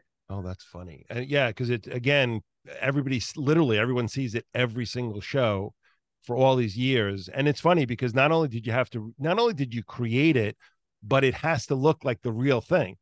So yeah. it's not like it's not like you could do it and be like, well, you know, let's make it a blue whatever, or let's use right. gold. No, it's got to look like the actual Grand Central clock, which is uh, yes. And the, the scenic artist drove me crazy. I think I must have bought them 50, 50 boxes of the gold leaf. They, there's a special gold leaf you put on to try to paint it to make it look brass, shiny brass, and it just wasn't working for me. And I got to the point where they did it so many times that then just paint it gold, paint it the best you could and they wow. painted it and it was fine. But that gold leaf, if it's done properly, it would have really looked like the brass that it is. Um, wow. But I could have certainly not make it brass. Right. And this year we looked at it last year, and I, I made a comment and said, "Can you guys do me a favor, please? When when it's quiet and the scenics are there, the clock needs to be dusted off and painted. It's filthy because mm-hmm. it's up in the air and it's been up there 20 years. So, uh, and we painted it for the first time in a while." Oh, so it was just recently touched up. So yeah, we touched into... it up last season. Oh wow. Uh, and then going into well, we we I guess we don't really know is do we have a date? Are you is the show uh coming back soon? For the I have a date or... tonight, but that's different. that's a whole different. No, thing. um, we we have no date because as you listener, I don't know when you're listening to this, so it could depend on that. But right. uh, we're headed into right now. It's uh, we're headed into the 49th season, but the writers and actors strike is still in uh, is still happening. So we have not received any schedule yet, uh, and there's a lot of doubt and question as to whether or not this season will even start before you know the holidays. We're not that far off, right? right. It's already September. Right. It, it is September seventh, so 2023, right? Yeah, now it's funny the um the uh because we're going into the 50th anniversary show um and I know that Lorne, this is a big deal for his 50th anniversary show which you know rumors has it that he, it might be his last 50th anniversary or yeah. Uh, last show. But it's funny because if if 49 you know, there's always a chance that 49 may or may not happen, or maybe a half Correct. a season. So it kind of yeah. doesn't kind of doesn't count. So so yeah. it's kind of weird. Like it, it uh, you know it would be really kind of bittersweet if if if 49 was sort of a half of a season or whatever and then he, yeah. they went into well, a full Dave, 50th. It wouldn't, be the first time we've had seasons cut short and there were a few seasons i don't remember historically exactly but there's a few books you can look it up in um, that the show had very very short seasons mm. um, actually i'm going to bring you know remember do you remember ken Hommel? do you remember ken ken Hommel who I know is listening to this episode. Yeah, I know the Ken, name. I yeah, Ken Hommel is he is the he was actually the first guest on a page in history TV. He is the resident expert when it comes to all things programming. So Ken Hamel, if you're listening, which I know he is, hey Ken, um, yeah, Ken. He uh he will know. He'll know exactly uh which episodes were short uh and all that other fun stuff. So maybe maybe he can maybe we'll have a note section on on the page in history TV dot TV uh, sure. uh, website. But um so okay, so again, we could chat forever. So I'm gonna well we were we will go I want to just get through a couple of things because what you get what you said so far is so fascinating. We'll we'll do some lightning thing, lightning rounds. Um let's just talk about Don Pardo. Um, yeah, so Don was great. Well, Don, it's sad. I gave you some names because they were people that my paths have crossed with and have passed. And Don was just a fixture on the show, you know. And of course, we loved him. He was the sweetest guy ever, and he comes from the old school. But I don't know if you know, he was a he was a very well known announcer before SNL happened mm. And um, he would hang by the coffee machine and he just was a sweet sweet guy and never had a bad word to say. And as he got older you know it was great to see him. I could still see him with his coffee cup at the at the at the guests you know at the at the craft service station there but right. he never had to really stir his coffee because his hand was so shaky at the end when i would see him. He would be constantly shaking that coffee cup and you know um, but i always uh, had deep appreciation for him and um, you know that was it. He came in physically, came in and did the show live for years until really towards his end. Before as he got ill, he was home eh, back in Arizona with some family, and they would have him go into a studio and record it. Uh, um, and record it pre-recorded, I think, and played it into the show, but only right, the last few years. And then right. Darrell took over, which not everyone knows, but most people should. But Darrell Hammond there was a, a show that uh, Don was sick. His he had throat problems. And I'll never forget, I heard the announcement and I thought, it sounds a little bit off, but not much. Is Don okay? And they said, no, he's sick. And, and I went over to the voiceover booth and Darrell Hammond came out of it. He was doing a Don uh, a Don Pardo impression and right, it was so good that you could barely tell. But right. anyway, that's the Don Pardo. Story. Well, let me just touch on a couple. One is again, which is which is amazing. Here it is that that absolutely Don Pardo could have just recorded the open. I mean, he literally could have just recorded the open and they could have just played it.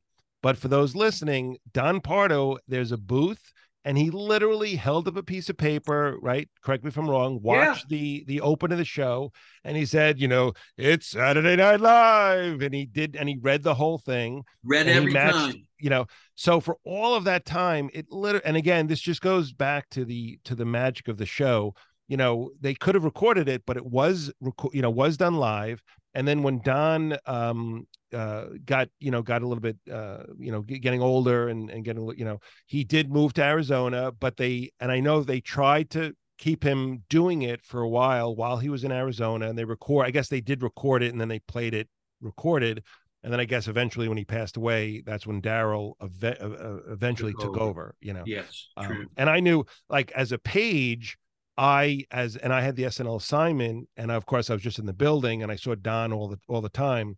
Uh, again, I would always um, have conversations with him because you know, again, it's it's really it's like touching because you know I'm I'm walking around, I see Don Pardo. I mean, this man is is the he is the legendary announcer. He, I mean, he did he did all the game shows. I mean, he did yeah. everything, and to just sit and talk with him, and you know, you're like, and again that's what I wish, you know, the young kids today. I mean, I was so in in awe of him and just to listen to him talk and just tell stories that is something that can never be uh, replaced or duplicated and and it was just an honor to have spoken with him. Um okay so we'll move on to hal willner hal yes, willner. Well, hal, yeah.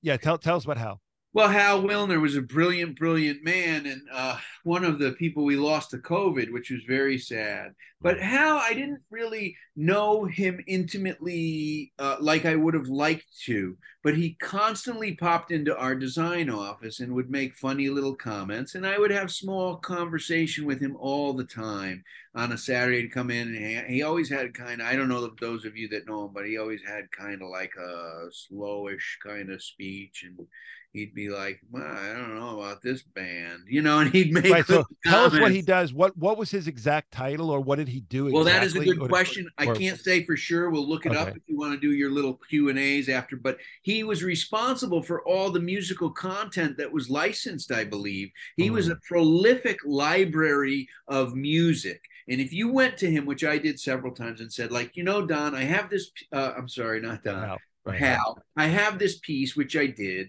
and I had a piece that was a, you probably remember this. I had a piece that was a time lapse of the Grand Central set being loaded yes. in. Well, now the thing is, I recorded that. You um, did. With Mark yes. Barry, we set up a camera in yes. 8H. Do you, do you actually still have that?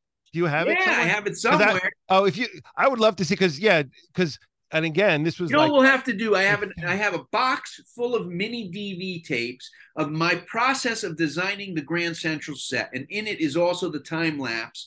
Um, but they're all on mini DV. I have a mi- have a DV player, a real a real one, uh, a couple of them actually, because uh, we set up for the listening. We we set up a camera in the SNL set and did a time lapse That's right. It and was have you. the yeah we did it.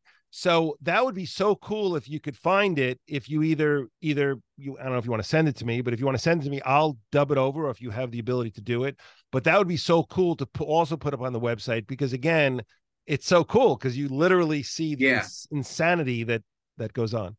Well, I think we have a project ahead of us. Then the project being that if I could get all my mini DVs to you, maybe we could digitize them somehow and edit them because they're basically hours and hours of me going around Grand Central, picking out details before I Oh, wow. designed it. It's me at the shop with the carpenters showing them uh, what I need, want built in my drawings and how I want them built. And then the pinnacle of it all was you doing the time lapse of the set being loaded in. Wow. Okay. So so so basically, if you know, uh, I'm I'm game for anything. So whatever you have, I'll take, I'll edit, we'll put it together. You know, whatever you want to do with it, because yeah, think, we'll have to again, and it's it's it's you know, sadly, it'll die in that box. You know, Yeah. if we don't do anything Well, with it. So It is somehow love it. online somewhere, but the quality is so bad. It, it's so digitized and so I mean it's so pixelated that right. it's it's terrible quality over time. And I think the the original tapes are probably pretty clear. But. I remember I sat with an NBC editor with that time lapse because there was moments there was Yeah. just nothing, Nothing happened happening. and we had to compress it all so that it and Hal, that's why we brought it up. I went to Hal with this time lapse once it was edited and I said, listen, can you find me a piece of music for this? I was thinking something like kind of like, I don't know, circusy or calliope or something that's very fun of, you know, that, that it's being assembled. And he came to me the next day, and he put the things in, listen to this. And he gave me like two, three options. I was like, that's perfect. And he, he gave me the first one he gave me. I was like, that's perfect. He was a, a brilliant, brilliant man. And you, there's a beautiful New York Times article about him when he passed, if you want to read a little about him. But just a very eccentric and interesting man. He was part of a lot of, lot more than SNL. SNL is just a little, little bit of his life, but he produced albums with Marianne Faithfull and, uh, uh, um, oh my God, he has a beautiful album of all that. He's one of the first guys to take Disney songs and have them re-recorded, and it was a quite a bear for him to get permission. But there's like some really beautiful, interesting, offbeat recordings of uh, uh, Disney music and uh, um, very different than you would ever hear. And I, I love that album. I think it's Wow. called Disney After Dark or something. But anyway, so Wow. that's my Okay. Story. That's amazing. Okay, so um, next thing is the film crew or the film unit. Is there Yes, one? film Is there unit- one film unit or what? Yeah.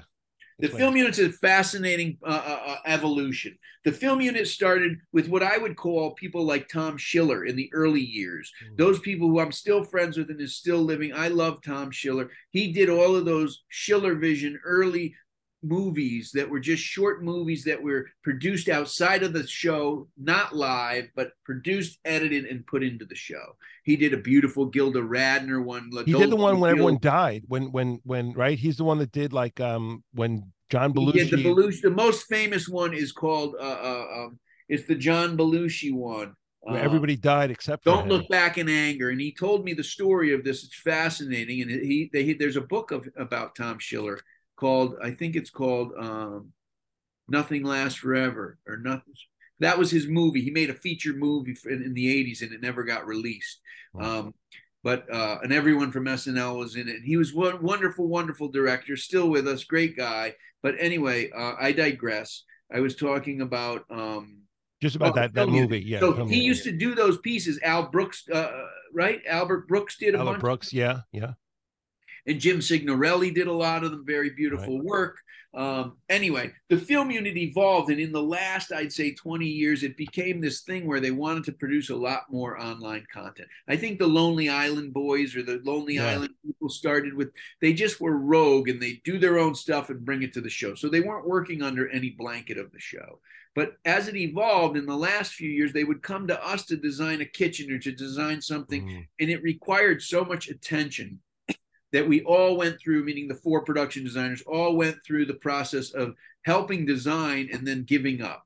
I would get to the point where I would say, I can't spend my whole week with you guys on this. I designed it. I have four other sets and I'm overseeing the building of 12 other sets. And, you know, you guys need someone to focus on your film unit. So they won't credit me with this probably, but it's true. I finally said to the producers there, and I said, listen, why don't you build your own team? You guys should just be your own little umbrella. Get a production designer that's dedicated to this. Get a crew that's dedicated because they would always come to the show and I I hate to say steal, but they would steal whatever they could. People, products, things, ladders, uh, jacks. They'd be out on location and send an intern up to pick up two jacks because they didn't have any jacks to make the set stand or what have you. Right anyway, it evolved and became, in my opinion, really bad in terms of the organizational process. And um, I won't say anything negative, but the point is, eventually they did this. Yeah, they, they basically they decided to, they needed two film crews, three film crews. I think right. they have four film crews now, and they shoot some really beautiful work. And they do uh, uh, they do what we do, but they do it with one less day uh, because they have to shoot Uh, they build the set Thursday in the same shop as me. This is why there's a little tension with us, but I'm fine with it. But they get the better carpenters because the stuff needs to get done, and then I'm left waiting a little Thursday, and it slows down the process. I always thought they should also have their own shop. Yeah. But anyway, they do that. Then they take it on Friday, Thursday night. It delivers, gets set up, and they stay all night and order their painters to paint all night on Thursday night. And then Friday they set up the shoot and it's done wrapped up shooting on Friday, but it's got to be edited Friday night into Saturday morning and be ready for the show Saturday. Are they shooting that? Where are they shooting the the those sets in in in AH or no? So somewhere else. Some are on location, and they finally also, as I had suggested too, was they got their own studio. I said you should have a space. I mean, you guys they would rent a space according to each week. And remember, just like I told you, the fast track of the show, it's the same fast track for them. The pre tapes in the early days of Schiller, Al Brooks, and Signorelli at the beginning of the season, August, September, they would sit down with all the scripts that the writers were asked to write for pre tapes, and they would pick three of them or four of them to produce, and they'd produce them over the course of the season. There wasn't a hard schedule. Now they wanted the topicalness and the and the relativity of the host being in it. You can't have the host in it if you don't shoot it the week of the show. So that's why it's moved into this kind of crunch, same crunch as us. Um, they have they do an incredible amount of work. They spend a fortune. They get it all done in in one day less, and it's it's mind-boggling. But it's really a massive expense. I don't know how they tolerate it, to be honest. There was, I guess, because I think I had asked you about this one, uh, which may have been the exception, but but they did the, was it the um they did something recently where there was a oh Steve Martin and uh and um it was Steve Martin and uh, Martin Short. And yes. Well, what was what was that? Well, because I remember it was, and I think I'd asked you about it because it was. I was like, this is insane. This is like a movie. What's going on here? Well, Dave, you struck a nerve, and I will tell you the story since you've asked. okay. First of all, I don't all, get anyone in trouble, but I, I, no, yeah. no, it's fine, it's okay. fine. But I'm saying, um, this year, that was the last. That was just this past season. It was a, um, uh, it was a piece called Scrooge. I guess I yeah, don't know. Scrooge, right. Yeah. Was... Uh, Martin Short and and and and uh, um, and Steve Martin were the hosts and they did this elaborate it was a very elaborate piece one of the most they've ever done it was like a two story building the scenery was like 25 feet high because they needed you know windows for them to look out of and throw the coins and and then they had to build the street scene as well and they had everything in it if you watch it was all built in that day and they did right. a lot of digital work too Oh my god, it was insane. It, looks it looked like a movie. Not a cost as much as the as much as the scenery from the live show for the pre-tape easily. So they did all the digital work and everything.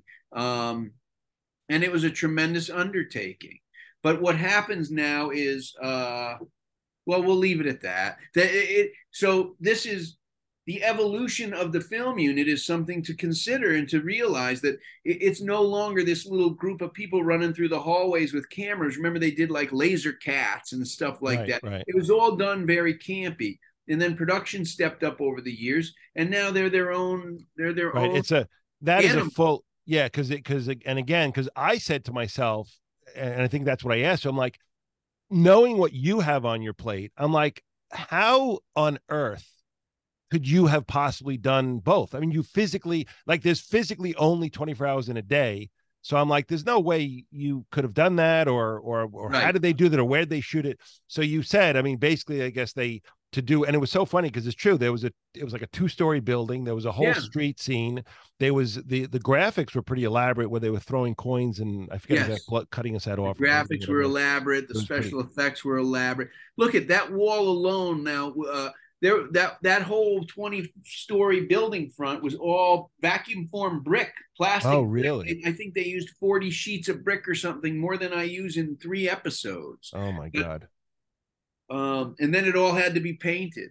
So there's this big kind of struggle, I think, in the industry and technology, and it brings up another good point of, you know, the technology can help, but it, in my opinion, it's like the law. Uh, what is it called? I can't think of it now, but the, the the law of energy or what is whatever it is. You know, there's still always this much energy spent to get here. In Right. other words, they might spend more money on special effects and save on scenery, but uh, in the end, it's still kind of the same. And sometimes Right. it can become even more costly because you're creating a whole new animal. It's our industry when we do scenery for the show. It's all live scenery built out of wood, built out of whatever we need to build it out of, painted and put up as best we could. So when we do get an elaborate building, I'm frustrated because I can't just make these custom made curly Q rococo, you know, fancy design um, stuff. I just can't.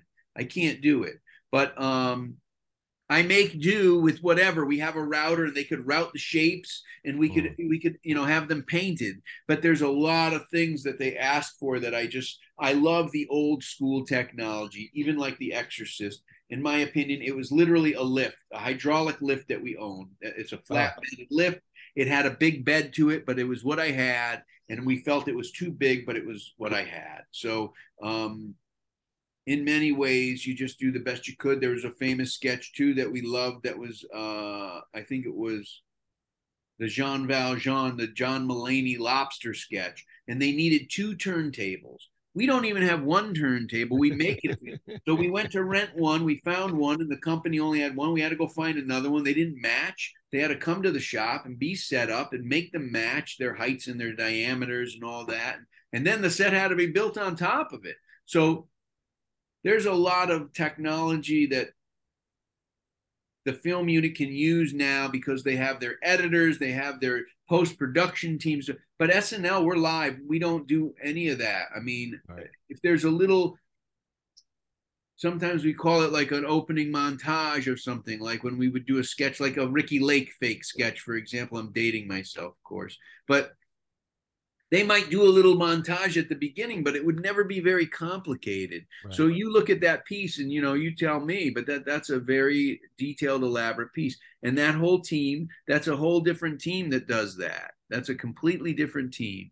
which again it would have to like i said and and you mentioned even the vacuum formed brick so uh that brick as is the painting that you do on the sets those that stuff is just what plastic you know a plastic yeah, well, one- this is this well, is what- for an in-person interview at some point with a camera. But yes, if you go to the shop and tour through, you will see we have fiberglass molds and a big machine that's easily.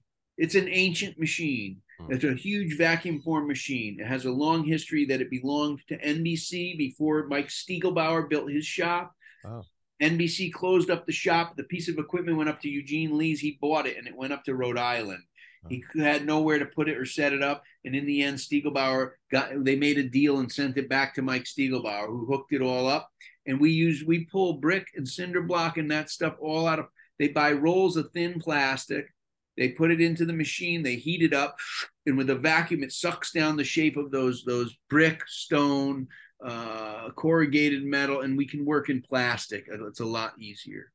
and then and then then then uh, then somebody has to paint it to make it look like brick or stone or or- Absolutely. so Yes. again like and i don't know i don't know if anyone again who's listening if you've ever tried to paint you know a brick of what you know or something you know yeah it's it's it's it's paint red paint that you know like like Yeah. th- the fact that you have to have like this cannot be done by a, a mere mortal like you have to actually be a real artist to be able to paint plastic formed brick or any of these other materials to look like the real thing and you know in that time and realistically on air so yeah, again no these- question. Listen, the scenic are- artists on the show are phenomenal. Their Right. work is so good uh, that I, I, I don't even I, I turn to them now if I need something done because you know I always thought it's something I'd like to learn too. It, it's a craft in and of itself Right. that is phenomenal, phenomenal. Real brick, real stone, real cinder block. We show them pictures and boom, they produce it, and it is a lot of work to do.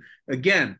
Two days. They don't have thir- Wednesday Right. and they don't have Thursday because by Thursday, what have I built? I started at seven in the morning building. Nothing's in the studio until at least the earliest noon, one o'clock, and that's on a good day. And it's Wow. usually just because it's stuff that we built before. It's already primed or painted. It's stuff that I have in stock, an Right. occasional saved set. But um, and then and then even the floors uh, the, uh, Yeah. the floors are also right uh, it's it's normally again for the listeners it's just a cement floor but Right. if they need a wooden floor or carpet or some other floor they will physically paint that floor onto the onto yes, actual we're left floor. With two correct? options. There are occasions, if it's a carpet or something, we could roll out, cut and buy and roll out a piece of carpet or a piece of linoleum. We do do that sometimes with a wood floor, but generally, if it's sitting on the concrete floor in the studio, for ease of moving things around and not having to roll up a ground surface before all the props get put down, it's better to paint. it just again i don't think anyone has any idea that that like if someone said to somebody oh by the way go paint a rug on that floor and then the painters they're okay and they do it and it looks realistic Yeah, it looks like a do. real thing I, again i don't think anybody has any idea that that even, even a wood floor, you know, there's thousands of different kinds of wood floor. Right. We show them a picture. We would like it to be a whitewash oak hardwood floor. Boom, they they do it. It's not like wood floor will get it close. It's Right. it's what we're looking for. it's like Um, and they insane. do an amazing job of everything. Everything. I mean, even the detailed graphics, the same thing, the technology we're talking about. We have a graphics person now that if we need a signage, she prints it. But we used to have the painters just paint the signage on a piece of wood or on a, they would hand paint all that. Now it allows the production to step up a bit in terms of the quality and extra details. But the signage you see on the wall, we send out to a vendor. Our graphics person draws it, sends it out, cuts it, and glues it together in layers sometimes. And you know, you get yourself a W a CNBC logo or a whatever a WMSNBC logo for the front of a desk. Right. Now it's funny you mentioned that. So, and again, for the listeners, so when we see the CNN, you know, report or NBC report or Fox report, and you have the Fox logo, you have it maybe on the back of the set, or you have a lower third where it's like graphically, like you know, you have both. Yeah. Those signs on the set are actually Fox or actually real logo sets. I mean, they're really they because now me, I used to work at WNBC, and basically all of the logos at WNBC, I personally oversaw. Mm-hmm. So so all the mic flags I designed, the in the studio I helped over, you know, build those things. The the neon WNBC sign that was in our lot in the hallway I put in there. So here it is. I'm spending money on building like logos for WNBC, and you you guys are literally doing the exact same thing for a sketch. for everything. Yeah. it's like it, it it seems insane, and and and I know how much. Center, CNBC, you know, yes, any logo when we did like, you know, the, the Drew Barrymore show or The View, all those things. Now, sometimes we get away with a slate, like you said, we could do it graphically, uh, you know, in, in, uh, through, you know, an overlay or a lower third. But when it's on the set and it also has to match. So when it's a fictional thing, we got to make sure that it matches the graphics at the top of the show. Right. It's So- and again that the, the that that ele- that level of uh, detail is is it's really it it's so extraordinary to think because again even me as a 10 year old kid when I would watch and even to this day, and I see logos, and I think I'm like, I'm like, they had to build like, let's say it was a neon sign because I know you've had neon Yeah. signs. I know it's funny for WN, uh, quick WNBC story, but when I built, I built the WNBC uh, Peacock, and we mounted it in the hallway of WNBC. But I remember when I went to the sign place, and I think it was it was probably only four hundred dollars, five hundred dollars for a sign, but this was twenty years ago, thirty years ago, whatever it was. But I remember it was funny. I said to the guy, I said, you know, okay, you're to pack it up, and you know you'll ship it. And I said, you are going to pack that, right? Like you're going to pack it really securely. And I, he literally said, no, no, we we we've done this before, no problem. Yeah. So they literally ship it in a van. Talk about you bringing all this merchandise, you know, Yeah. stuff from Brooklyn. They bring it over in a van, and they open up the van, and it was nine thousand pieces. yeah. And I and I was like, okay, great. Well, now you could make a new sign, and then you could pack it the way I asked you to pack it, and then we'll hang it up, which they did. But again, everything is so delicate, and the fact that they couldn't even this is a real sign for from a real company for a real station, and that they couldn't even chip over without breaking it. Yes. You could only imagine listen, again what I what love neons. We use them and they look great. But the problem with neons is all the scenery moves around and a neon rarely makes it to the live show. really. breaks. And Right. once it breaks, it's broke. What are you Right. going to do? So um, we did have a deal with our neon person, and we also I don't know how long it took them to make you your sign, but if we need a It took neon a week. It took a week. Thursday, and Right. they got to make it on Friday, so we have it for Saturday. Right. Right. so exactly. it costs us about four times what it costs for the normal sign. Yeah, it would take actually probably when I first ordered the sign, it probably took a week or two for them to, to Yes. do it.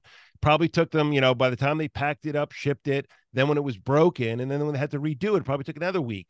So literally, you're probably Those talking a month. Cost us, they cost us thousands of dollars. And Right. then what do we do with them after? You're Right. lucky if they make it back in one piece. Right. Often they're just thrown away because you can't even ship them. But I stored a lot of them, and we made a deal with the neon company that no matter what, when you build us a neon, you have to put it in a plexiglass box, completely encased, Mm, right. and then deliver it that way. And then at least if it got banged around, it would hold up a little bit longer, but it still can break inside Yeah. the box. I mean, they're fragile. I still have, we threw a lot of them out, but I, I kept a few of them because they survived. So I have a bunch I could show you.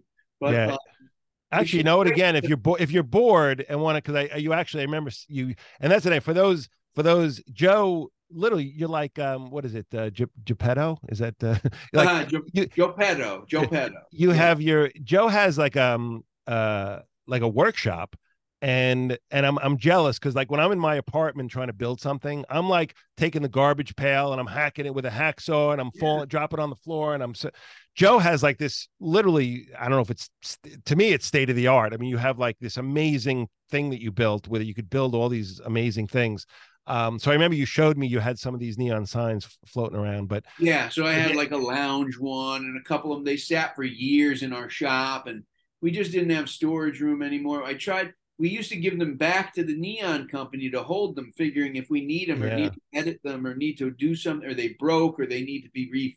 Sometimes the gas leaks out and they ought to Right. find the leak. And but um, the company went out of business, and when we found Oh. a new company, um, the old comp they didn't want the old company's sign, so they all went to the shop and they sat for over 15 years.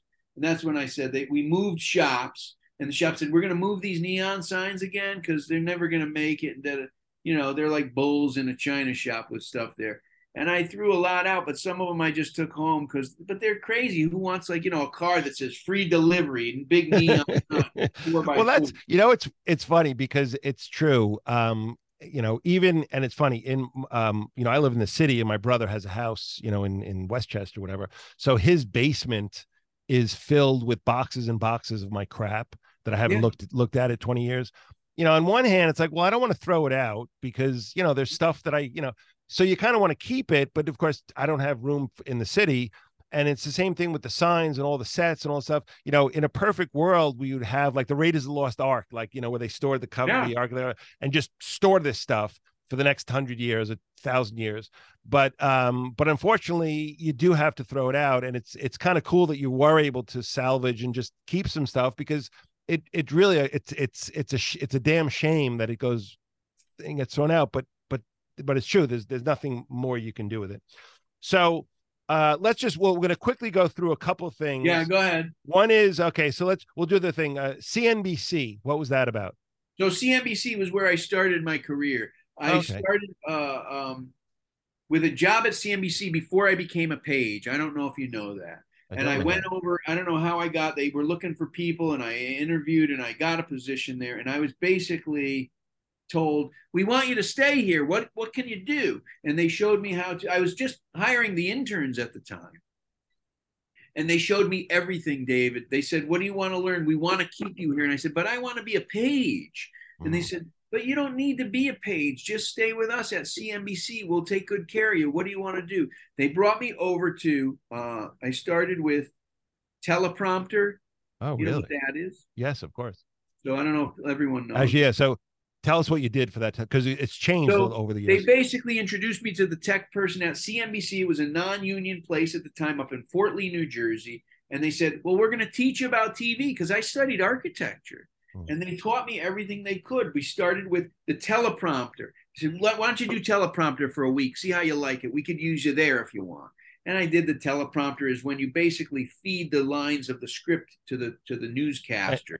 And the scripts were physical pieces of paper on a conveyor belt under a camera lens. Right? Yes. Okay. So and just they would roll through and you would just control the speed to keep up with the with the broadcaster Right. and then they said yeah you're more talented than that you should go into the graphics department they introduced me to there and they were doing things and i think it was called paintbox at the time but it Yeah. was something that the Quantel paint box. computer. and Yeah, i didn't even know how to turn the computer on and off i learned to draw with a pencil on paper Oh yeah. Yeah. So they tried to train me how to do paint box, and I got frustrated with that. And they said, What about the tape library? They put me there for a little bit. I said, I don't like that. And they were just doing whatever they could to keep me on staff. And I said, But I I have plans to be a page and I'm waiting to hear from the program. I got in, but I'm on a list when I get accepted and actually start working as a page. Mm. And they said, Well, we tried, you know, we would love to keep you on board, but keep us in mind and good luck being a page. And boom, I got into the page program. And I kept in touch with those people, but CNBC changed and evolved and became what it is. And so CNBC is, I, I owe a lot to CNBC as my original kind of home in television for the first time. It was an Oh, interesting, interesting. Did you know Steve Fastook? Steve Fastook? I do know that name. Yeah, because Steve Fastook, I I met him as a as a page at NBC, and I believe he's the head of operations at CNBC. I Well, so when I started at CNBC, by the way, this you'll be the first to know this, but uh, who had an office in the corner when I first started there was David Zaslav. I'll never forget. oh really? Oh my you know god! who else? Jack Abernethy. They were both working at CNBC, and I was brand new green there, and I didn't know who the hell they were at all. But now I know who they are, and you know I worked on that floor with them. There was nothing to it. It was no. It was small. CNBC wasn't big. Right. It was funny. I have I have a, I have a list of cards. I have Steve's card sitting here somewhere, but Yeah. um, that's so so. That's my Uh, and I would commute from Connecticut. I was just out of college. I drove all the way to Fort Lee, New Jersey every morning, worked in the morning, and then I went drove home every night. Fort Lee, New Jersey. Whew. Wow. It's a lot. And again, you know, again, I, I always, and I've said this in, in previous podcasts, you know, Joe, you know, Joe DeTullio did not get to where he is for being lazy, you know, Yeah. uh, you know, right. So, Yeah, you I know, agree. I mean, uh, yeah, I worked hard to be here, sure. You know, and I- do. but I think that it's important, uh, you know, for, and again, it's a whole different world, but you know, you know, you, you know, doing all these things. I mean, there were so many things that you did. And I just think that some of the folks today, some of the younger folks, there's a lot to be said about physical, you know, meeting with people, learning from people, talking to people, learning a craft from somebody, you know, um, you know, a lot of people don't want to leave their, they don't, they don't want to leave their house and they just want to, Yeah. you know, work remote, um, which is fine, but you can't gain the experience that you've gotten by, by doing that. Um, and I think that the relationships, that you develop and the friendships you develop by being in person and spending a billion hours overnight you know uh you there's something happens when you're when you're when you're hanging out with someone at four in the morning you know it's just No doubt. Listen, I'll never forget the page years. You were there. You were there. You were there. Yeah. I came in right behind you. You had already finished the page program for a while, right? And you were at C you were at and WNBC, weren't you? Oh, yeah, I guess. Well, it's funny. I don't. But you uh, were a page right before I started.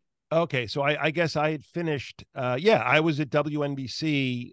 I guess like I don't know remember the, the exact years, but yeah, maybe maybe you had started after me, and I was working at WNBC. Yes. And I guess like again, uh, Dave you Schiff used to I, come down to the Page Lounge and visit us. Oh, okay. Yeah, I was always, which is so weird, but I, you know, it's like it's like it's like being thrown out of the nest. You know, like I always would fly back because you, you know. Yes. Um. Okay, so let's. So you you did a stint for NBC's press and publicity. Was that? Yeah. true? So after when my Page program was up, as you know, you're not promised anything. So I took a position with the with the press and publicity department, and it kept me in the building. And I continued to visit the show, but there was no opening in design that I, which is what I really wanted. Mm, so you got so okay. So you had done those. You you were a page. You did now press and publicity. Was that a job or was that a, an assignment? Yes, it was a job that A came job. out of my assignment. Um, my assignment was the page desk, but Cece Harris at the time was the um, publicist of the show, of the East Coast shows. So she was publicist for Conan and SNL. I think that was the only entertainment. There was a whole nother news division with Beth Comstock and all of them. Right. Um, but we were basically just uh, entertainment up there. So there was a position they needed help, and SNL was heading into its, I think it was headed into its 25th anniversary or something. And they said, We need more people in the publicity department. And you're new, you knew everybody because you worked the desk, so you know who the cast is and who the producers are and stuff. So do you want this job? And I was like, Sure. But of course, David, I, I don't know a thing about publicity. I, I didn't want the job at all, but I, I stay employed. So I took the position and you know i realized after a year in the publicity department I, I, somebody that took the job left in the press department i guess and i filled in and i took the job and and, and then what was next after the publicity oh then a position opened up in the design department i went Oh. in there and i didn't get the job Hmm. In the So, so so here so it I is. said, all right, the other guy got it. I went back to publicity because I hadn't quit. I just thought I'd take. And the guy, then following year, the guy got fired, and I and I reapplied. I went in. It wasn't even a formal application. You just heard of it. Went in, said, all right, and they said, well, I guess now we're going to have to take you since the other guy's gone. We should have probably taken you to begin with. So I got that position. And- Uh, Okay, so so so really, so again, you you you real that's what you wanted to do. You wanted to work for SNL, and through all of these diff- different positions and applying and all this other stuff, uh, this guy, and we don't have to mention his name, but I think I know who we're talking about. Um, do, yeah. was it uh, he he was friends with another guy that used to work on the show, which we won't Sure. mention the names. yeah, right? yeah, yeah. Right. Okay. So so so he didn't. So he left or got fired or what, whatever Yes. happened. Okay, because because I remember that's the because I so remember. did the person that took the job I wanted. okay, because I remember, I remember that thing. I remember like you being a part of the show with this other guy, and I and I and again I don't know. I, I couldn't really keep track on what what was one going on going on where, but um but I do, and I think I remember you even brought me upstairs once, and I was eh, like you were showing me maybe you showed me some like drawings and things that you were Yeah. that they were doing or something. So so then eventually you got a full time gig at SNL uh, because all of that nonsense had cleared its way. Out. Yeah, so I took the job, but when I took the job, it was the end of the season. Mm, So I only had a few shows, and they said, "Well, yeah, you can come back next year. We never know what's next year, but yeah, next year we'll have you back." mm. And uh, and I said, "Oh, this is great. So next year I'll go back." So I came back the next year, and I got the assistant job, but I had no work all summer because I let All go right. of the publicity job. Right. I did the show, and then they said next summer you come back, and I had a whole summer. I, I worked like on the night crew as a carpenter, Mm. but there wasn't a ton of work, so I would work the night shift to, to as a carpenter whenever we took the sets down and stuff. Wow. That's in, that's insane. So, Yeah. and again, people don't know that that that I guess if you work for SNL, when the show's off, uh is there no you know you, you get paid for the shows that you work i don't really i don't even Yeah, know no, there's no work when the show's off. So even now, having done it for 28 years, when there's a dark week, we don't get paid. We just get. I have a contract that pays me per show. okay So even with the writers' strike this year, the last three shows, uh, this was unusual, but the show got cut off. NBC said we're going to pay you for two of those because they paid somehow for publicity, whatever reasons. They decided it's going to be smart to let's pay everybody because this was so sudden for two weeks. So a lot of people got two weeks of work before they lost their jobs. We were on our last three shows, so I only lost one show's pay. oh wow Now Wow. the beginning of the season comes around now. We'll see what happens. But we were on our break anyway. I don't get paid through the summer. right right I just so again for- depending on you know eh, you know, so if the season starts in December this year, I lose every show that's missing. We would have normally done nine shows before Christmas and 11 shows during we do 21 shows about so 10 and t- 10 and 11 maybe before Christmas after Christmas. Uh, but it varies depending on what's going on. Yeah, and people don't. And again, it it um, I always was amazed that there's only like two is like two live shows a month, or I mean, it's not every single week No, it's not. It's two to three shows a month. a month. Yeah, which, Schedule which varies, but yes, yeah. we do 21 shows a season. wow, twenty. Okay, so that is Usually. that's the It number. used to be 20. Um, it it um So it it is it, again. It's it's fascinating. Um, again, the whole process is just Yeah. it's mind boggling. So I guess but that when was the speed round. So that so that we, we I- literally come back and when the summer came back, they said, We're gonna make you the art director. And I said, What is that? They said, You go to the shop and oversee the building. I said, Is anyone gonna train me? And they laughed. They said, What do you mean training? There's no training. You just go to the shop. We draw like normal Wednesday, and then you're at the shop Thursday and Friday. Eugene was doing it at the time.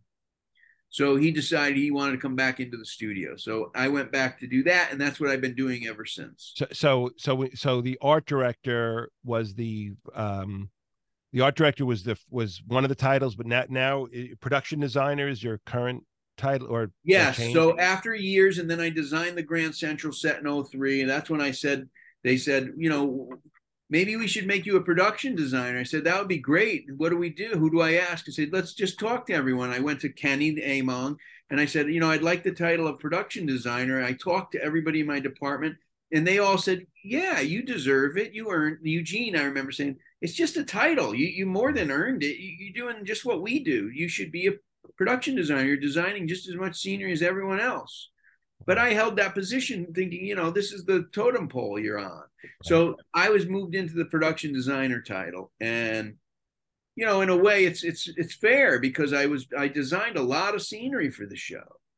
Um, and that's Yeah. kind of how that worked. So then I became um production designer, and that's to this day, that's what I am. that's the title wow so um eh, just it's it's so fascinating uh some other quick things we'll touch on uh we mentioned you know we mentioned donahue conan uh jay leno um And Leno was interesting because at the end, Leno made his first trip to New York when I was newly a page. I had the page assignment as a SNL uh, at the desk. oh yeah And they said to me, SNL's going dark, but Leno's coming next week. And there were four of us. I think three of us worked the page desk, maybe four. I don't remember. Do you? all right so, I- so well it was three now I, I i don't know so did you had the snl page yeah, desk? I didn't So- know you did so- too. But yes, yeah so i had the desk yeah and with schiff and with cheryl but so I, I don't even know that I I don't even know that you had that. Yes, Uh, I didn't that's so cool. But okay. Rachel Roberge and Dan Grossman were, I think, the two people with me at the desk and me, I think. But anyway, um, they said Leno's coming and he wants one page to be at the desk and we'd like to pick you. They picked me. I was shocked. And I said, sure. So I got to be the page that showed all the Leno people around when they came to New York for a week and Oh. answered the phones and did so it was really wonderful and jay signed a picture to everyone said yo you know joe yo whatever signed all the he was such a such a nice guy and um and Well, they were just- that that's the Leno story Well, I'll touch on the Leno thing. Two things. Uh, well, one is just on a side note before we get Leno. One is you. Correct me if I'm wrong. You designed the page desk that sits outside of a eight H, right? right So when so when people when people when when when Lorne Michaels or any of the talent walks out of the doors and the talent sitting at that desk, which is the desk that I sat as a page and you sat as a page, you later went to design the desk, which is still currently sitting there uh, and that they that people use every day and, and also makes Correct. them there. When I was a page and when you were a page, I don't know if you remember, but we used to have this these bins and we would bring up telephones and keys to all the Yes, dressing rooms and I all do. the shit that we needed. And every day we would bring it all up and set it all up. And then when the show was done, we would take it all down and bring it down to the page office every time, not every week, every day. Yeah. And I thought when I was done, I got uh, uh, and before I did publicity, I had some side work in the building doing design work, and I I recommended maybe I should design a page desk that the stuff could stay here. Why are we? We were literally sitting at an office desk, all squished behind one desk. I'll never forget it. So I designed a L-shaped desk that had a, a lock box for all the keys to stay in and be locked up, and and then it had drawers for your phone message pads, and the phones would just be permanently there. A couple of lamps, and that was that. But it, it is still there, and actually we redesigned it once, um, but they asked me to do it. I liked the original design. It was a little more SNL. This one was Art Deco. They wanted it to kind of blend with the building, with the with the first Oh. floor. So yes, that's that was Wow. one of my contributions. And then you and what about Conan's desk uh, and Conan's floor? Conan's desk was also a recommendation suggestion by me, but that was another person that was working with me at the time. Okay. And and uh, and he recommended that we were both working together with studio operations, trying to do stuff around the building. Another thing I did that was really a big deal, but nobody realized it was me. But I had the I had them put a glass window in the studio on the second floor. There was an equipment area. I used to snoop around. I saw all this equipment right next to the studio wall on the second floor. And I said, why can't we cut this open and put glass in it and make this the writer's room? The writers could look down into the studio during the show. And they were like, yeah, that's a great idea. And we did it. And they got in a lot of trouble because they didn't get building permits. And it Uh-huh. changes the rating of the studio when you cut a hole in a Oh, wall sure. Yeah, yeah. glass and boy but everybody looked away and they did it and i was like uh. but it's still there to this day and that area was all just equipment and, and the show expanded and, and it was a nice breakout room that they still use to this day for uh, the writers to to to work from Wow. I mean, that is so cool. And again, you know, um, uh, if you probably look at, there's probably that window is probably one of the lead, you know, there's probably like 9,000 uh, things that are Right. done in that building that aren't, that well up, you rumor know. has it that there's a permit that has to be filed every year for the bleachers now i think Oh. this is true but the, the, the original snl eugene uh, my colleague that passed he puts you, you'll notice if you walk on it it's just scaffolding they put Right. up scaffolding they built platforms and they put the, the seating up there it's all wood it's not really even i wouldn't say it's not safe but man it's it's been up there a long time Right. So, and I'm gonna tell the audience. So, so again, if you go into 8H, you know, you walk into this large studio and you're actually walking underneath the what scaffolding basically, and Yeah. you walk through it, and then you see home base, you know, where the talent does the the opening monologue. But up on the ninth floor, if you go up to the ninth floor, there's a there's a door that leads out onto these, you know, bleachers or these stairs. Now, from the second floor, it kind of looks like it's built in, like it looks like it's part of the building. But in reality, as you just said, if you were to go underneath it, it's really, and I think they're even on wheels. Are they not? I think they're, are they No, on they're wheels? not. Or the, like, They're like, I don't know if they're wheels. moving, but, but they are, they're just really what scout. I mean, they're, they're just, they're not permanent structures, even though they've been there because they They're really little- haven't.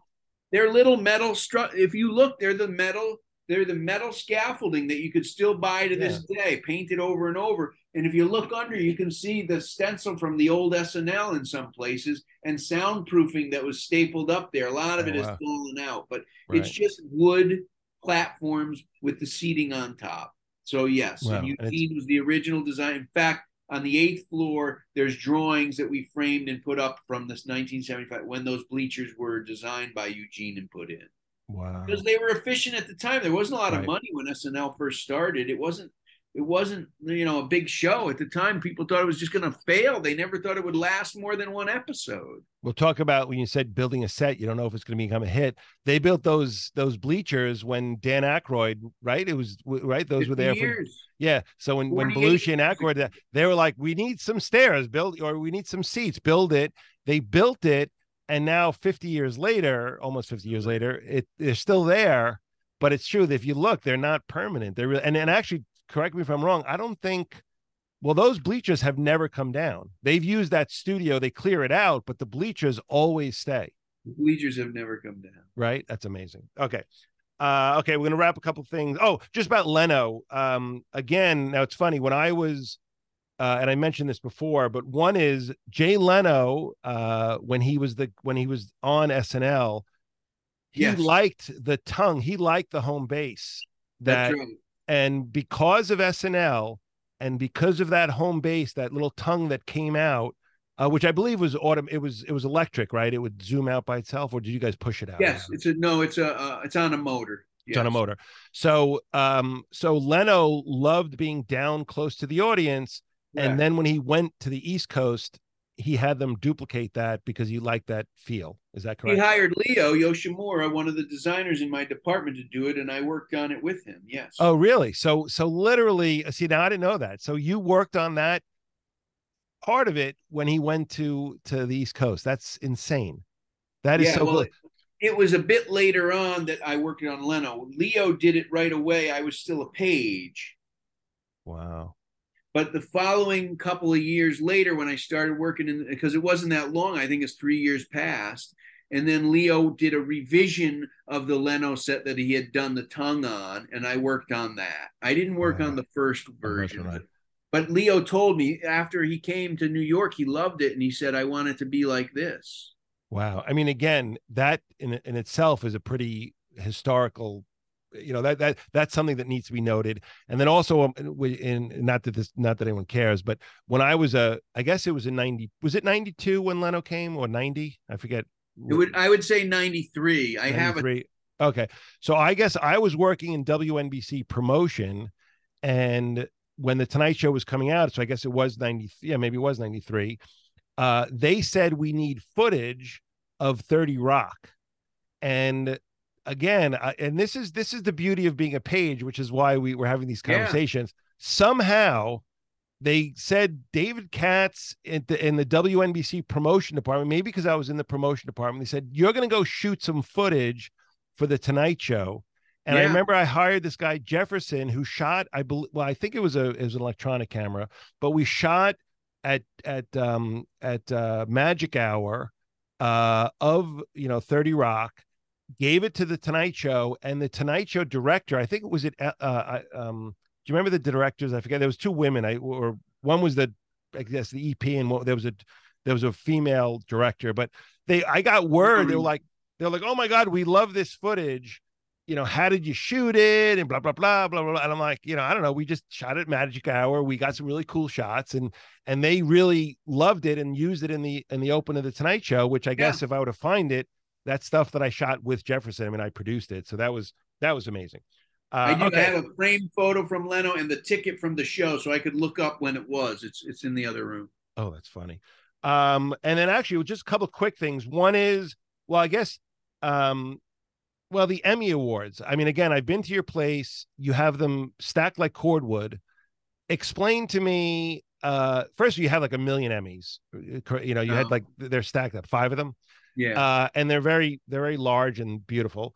Um, and also, which is really cool. Uh, remember, well, Tom Wade for those yeah, sure. X pages.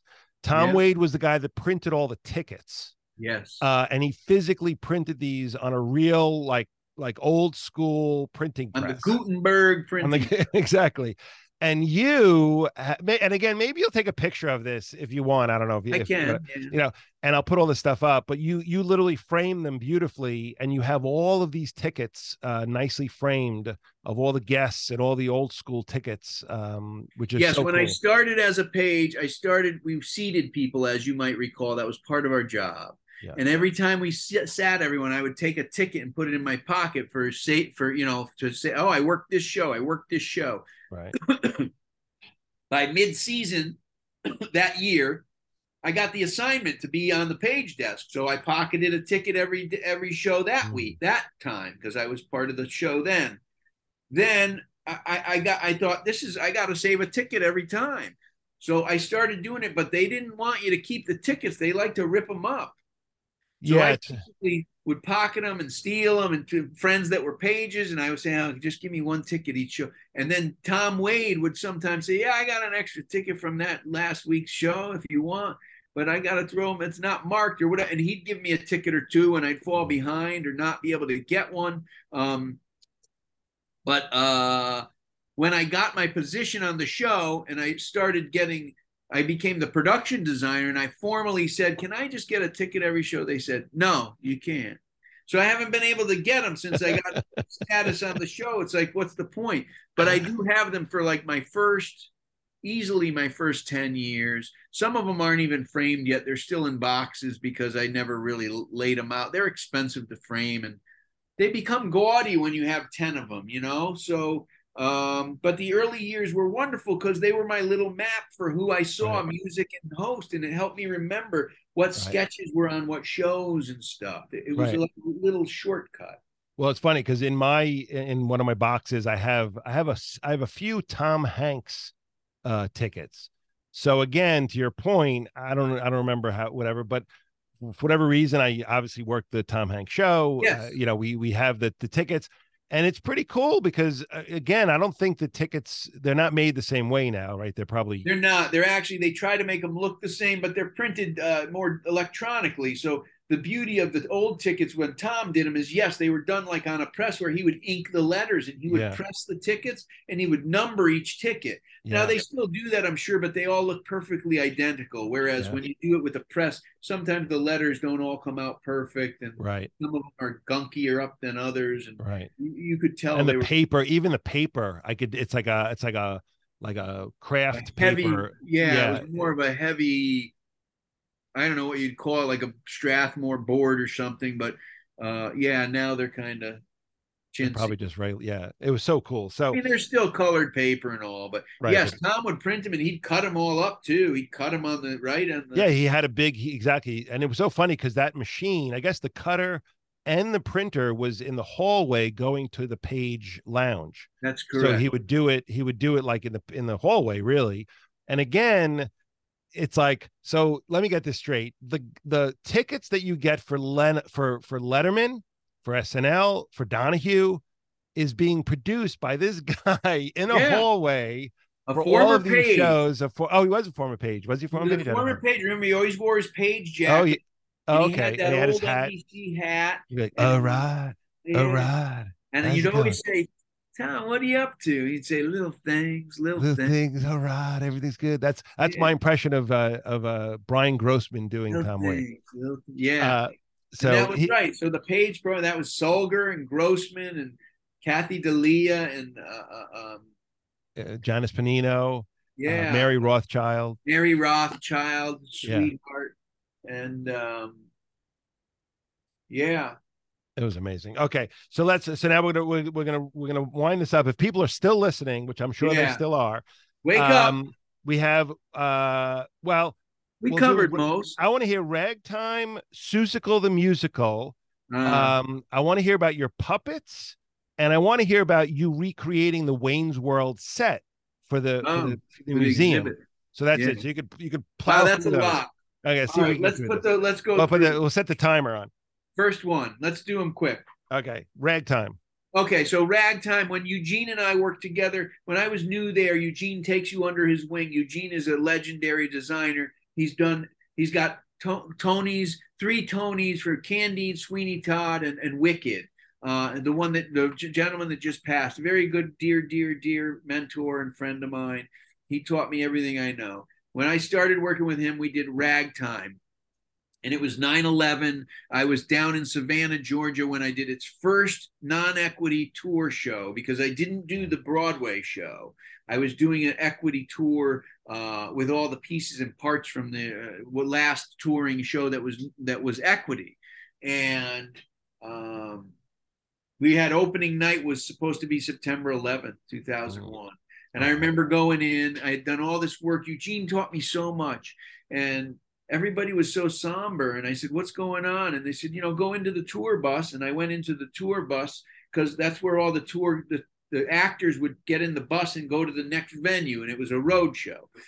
And they had a TV in it so you could watch. And I went and saw it, and it was 9 11 had occurred. It was very, uh, you know, as everyone knows, it was a very moving situation and emotional. And I had to go back to New York, and my flight was obviously canceled. And I had rented a car. I upgraded it to a convertible, and I said, uh, "Well, listen." I called the people and said, "What? I don't know what you want me to do. I can can't sit in Savannah for the next month until flights happen or a couple. Why don't you let me drive up the East Coast and, and, and come home and, and, can I keep the rental because they were paying?" And they said, "Sure." And I I was able to stop along the East Coast on my way back up and stopped in like Charleston and uh, a bunch of places, Rehoboth Beach, I think I stopped in. And, uh, but I remember I just took my time coming back because I was dreaded returning to the city. But that's the ragtime show. And then, of course, I was very involved with ragtime uh, as it did other shows. And then I got, then Eugene started with Seussical was the next show. Seussical was a tough one uh, it didn't receive very good reviews, but we started up in Boston, and it was the only real musical I did from the beginning to the end with Eugene in terms of development. Well, not even to the end because we were let go from that show, but it was a disastrous Broadway production, and it is one of the most done productions in high schools and, and across the world, I think, for, for children. And it's a wonderful, wonderful show. I will always remember it as a very dear show, but all the creative team had terrible uh, difficulty with the producers, and mm-hmm. many people were fired, and we were let go from that show. And, and actually, I will mention this: you were, you were, uh, and again, correct me if I'm wrong, but you were kind enough. You had actually offered some of your expertise to some local schools to help with their sort of school productions. Uh, is that correct? Yes, I think I've done about five productions of Seussical in the last. I just did it last year at the local Bedford Middle School. It was a wonderful production, and the, they they loved it. And I was able to stretch my legs a little and do a little more than you know. It was nice to reconceive the show instead of under Eugene's uh, uh, um, tutelage. But you know, it, it was a it was a difficult and, and educational experience um, for sure. But I worked alongside Eugene on all kinds of theater projects from and, and TV projects from Ricki Lake to uh, American Morning Show and to uh, On Golden Pond. He did a production of and for the t- for TV and I did a lot of work with him for like seven or eight years before, right before Wicked was Seussical, and that's when I said I, it was too difficult to work with a mentor at SNL and do other projects because it would consume me during SNL and I had to break that off. I just had to. So wow. that's that. What was wow, okay? And then um, so now on Fifth Avenue in we're gonna say 38th Street, I don't know, there was a SNL oh museum yeah. of some sort. There was an SNL what was what was like an SNL uh, retros exhibit. Okay, that's it. Yeah, they did a big exhibit, and it was quite a long. There's a, a long story to that, but we'll start with. Um, there were two, uh, three SNL projects, two of which never happened, and the third one was the exhibit that did. The first was soliciting from Vegas. They wanted to do a whole Saturday Night Live themed Vegas project. And everyone was into it with slot machines and all, but designing the space like SNL and then having a show accompany it with either some of the cast can come and join it or a whole nother cast that's LA that's that's Vegas only, not LA. Um, or on the off weeks or summer weeks, they would go and do some special shows, and it never came to fruition. Then there was a big effort to do a Smithsonian exhibit about Saturday Night Live. Mm-hmm. Eugene built this massive model. We all worked on it. A lot of us worked on it, and it was a lot of enthusiasm for it. But I will say there was this Eugene would constantly say, like, you don't really join the Smithsonian until you're dead. I don't know why we're doing it. You know, and it was always he was always funny like that. And we did a whole thing, but it never came to fruition. It never happened. And then the exhibit came along. And this guy, Mark Locke, was in charge of it. He did a lot of exhibits. He had good success with one of the one of the uh, uh, King Tut exhibits that mm-hmm. toured, uh, and his company and he put together the exhibit of SNL. It didn't have a long life, it, it, but we basically had to recreate a lot for this. Uh, people just thought we had the scenery, but we didn't. We recreated Wayne's World. We actually found the church chat uh, velours, but the church chat velours, nobody realized we had them in a hamper. They they were recreated by me when Dana Carvey came on. They weren't really the originals. Um, and anyway, the exhibit was interesting because I had to take my Grand Central set and make it fit in a space. I had to do some things to compromise and make it fit and we recreated so much. Uh, and the exhibit I think was pretty good. But if you're going to go see an exhibit on SNL in New York, you, might as well go see the show. it just seemed weird. And then it got true. packed up, and it went to Chicago, and it and it was there in Chicago for a while. Then it got packed up from there, and the company got sold, and all of our assets that were supposed to be ours. We were told give them whatever they want, but they'll we own it still, so we'll get it back if we ever need it. All disappeared. They had so many things that I just wanted to cry. I, I gave them a oh. model of mine that I said I want this back, and they were like, "Yeah," but it was impossible to track everything. It all went to storage and into the abyss, and we wow. we you know we remade we recreated the studio seats, very famous oh, seats. Oh yeah, the ones that are on the floor, you know, the metal ones that have the right. rotating wood bases. Those right. are all pre they were fabricated from boat seats back in 75. Eugene remembered what it was. They manufactured a bunch of them for the exhibit. And the old ones we have are falling apart. They threw all of those seats Wait, so I'm going to talk. About. So again, for those listening, and of course, if you watch the show, when the guest host comes out onto main, uh, you know, to the home base, the the their seats where they're sitting on and they and they swivel. Those seats uh, just have a big metal base and there's a big heavy base and the big heavy chairs but they're not attached to the floor. They just physically get placed there. So now you're telling me which again this is the first time so those chairs because it's true they've been there i guess from the beginning right those chairs which again float around you know they, they could someone could throw in the back of a car and take yeah. one home but uh, but you're saying that that Eugene that those chairs were put in 1975 and they were originally boat chairs. Is that they were made out of parts from boat chairs? He told me yes. They were like the they were they were chrome dipped metal bar with a wood seat and a wood back in a special uh, um, little you know a little swivel thing and it dropped right. and they took these boat base basic pieces i guess and and fabricated them into the seats you see there there well, when we had to recreate them, we're talking, you know, 40 years later for the exhibit, there was nothing like it. They had to be all manufactured by hand, even the seats in the backs. We had somebody take a, a routing machine and make all the wood pieces. Wow. And and varnish them all. And they came out beautiful. And I, ours are falling apart, and I wanted them for backup. And as the exhibit deteriorated, and I called around and said, I need those seats. Where are they? Oh, we'll check, we'll check finally, when I was more persistent, they said, Those seats are all gone. We threw them away. Oh, no.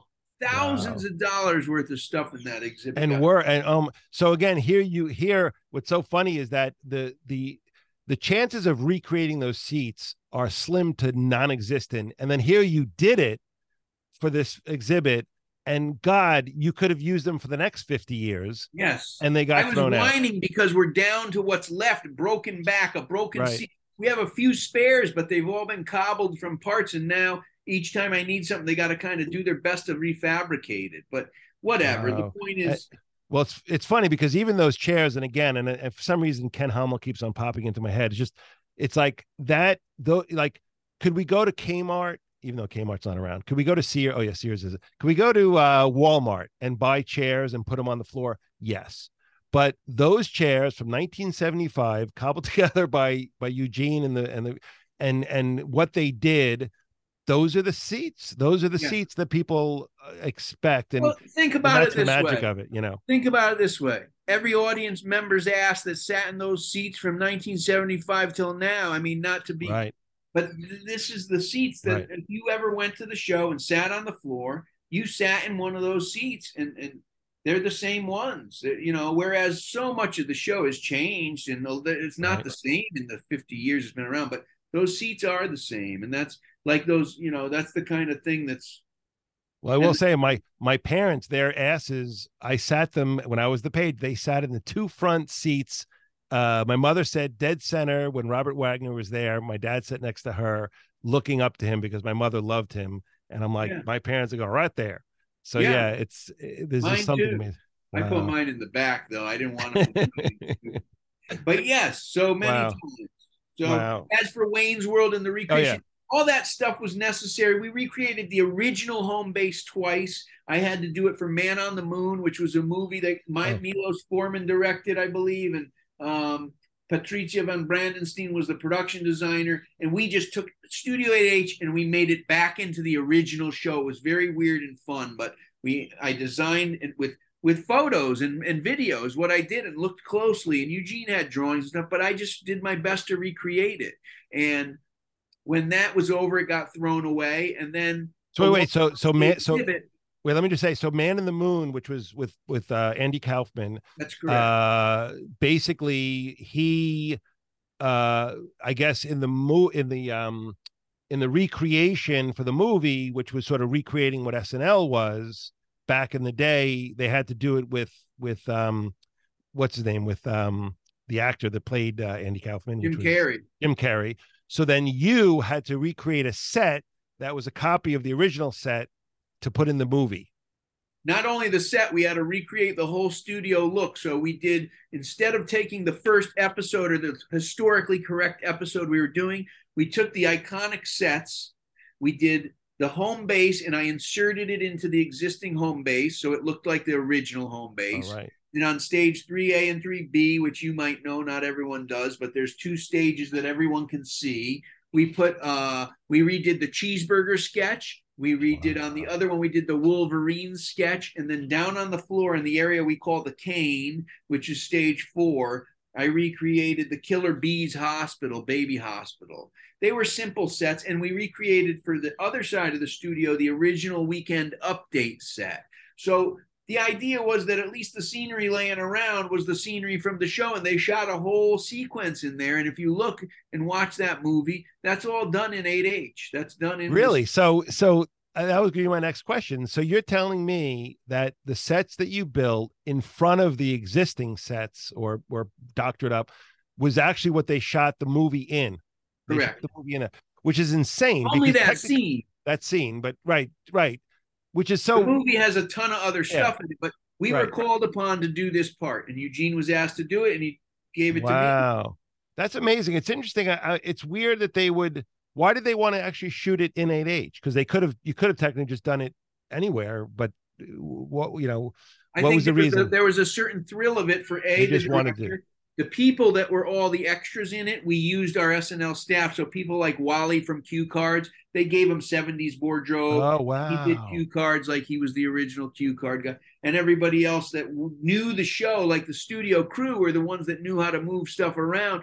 They weren't from the first years, but they dressed them in 70s stuff, and they were extras. And Lauren was there, so he was in it, and they did it because it's the real space, Right. In many Oh my ways, God. They didn't have to recreate all the bleachers. Right, right, That right. would have been and just and I guess all the lights hanging, just all the things that you would see off camera or to and the it's the side. actual space, so why not, right?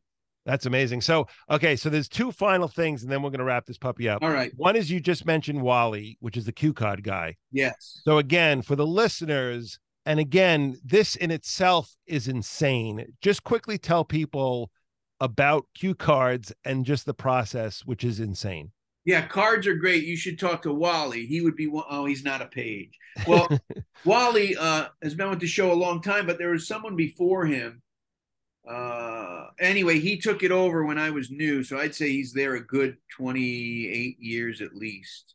And Wally, uh, basically, all the scripts go to the cue card department, and they're all set up with markers and big white cards. Um, I would say they're about you know 18 by 20 or something like that, and they hand write with the sharpie with nice big fat printing the script, and everybody gets their own color. So if you're the host that week, maybe you're blue, and all your other other people get assigned colors according to the sketch they're in. Say, all right, today your script writing is red or whatever, and then um, when the rewrites happen, it allows them to take the fat two inch white paper tape tape over sometimes and just write over that to speed things up instead of rewriting all the cards. or insert a card, but they still do the cards on a physical cue card and they hold them up next to the camera because they're bigger lettering and it's easier to move stuff around in terms of if you want to relocate a set of cards or if things change between dress and air, those cards can be positioned accordingly.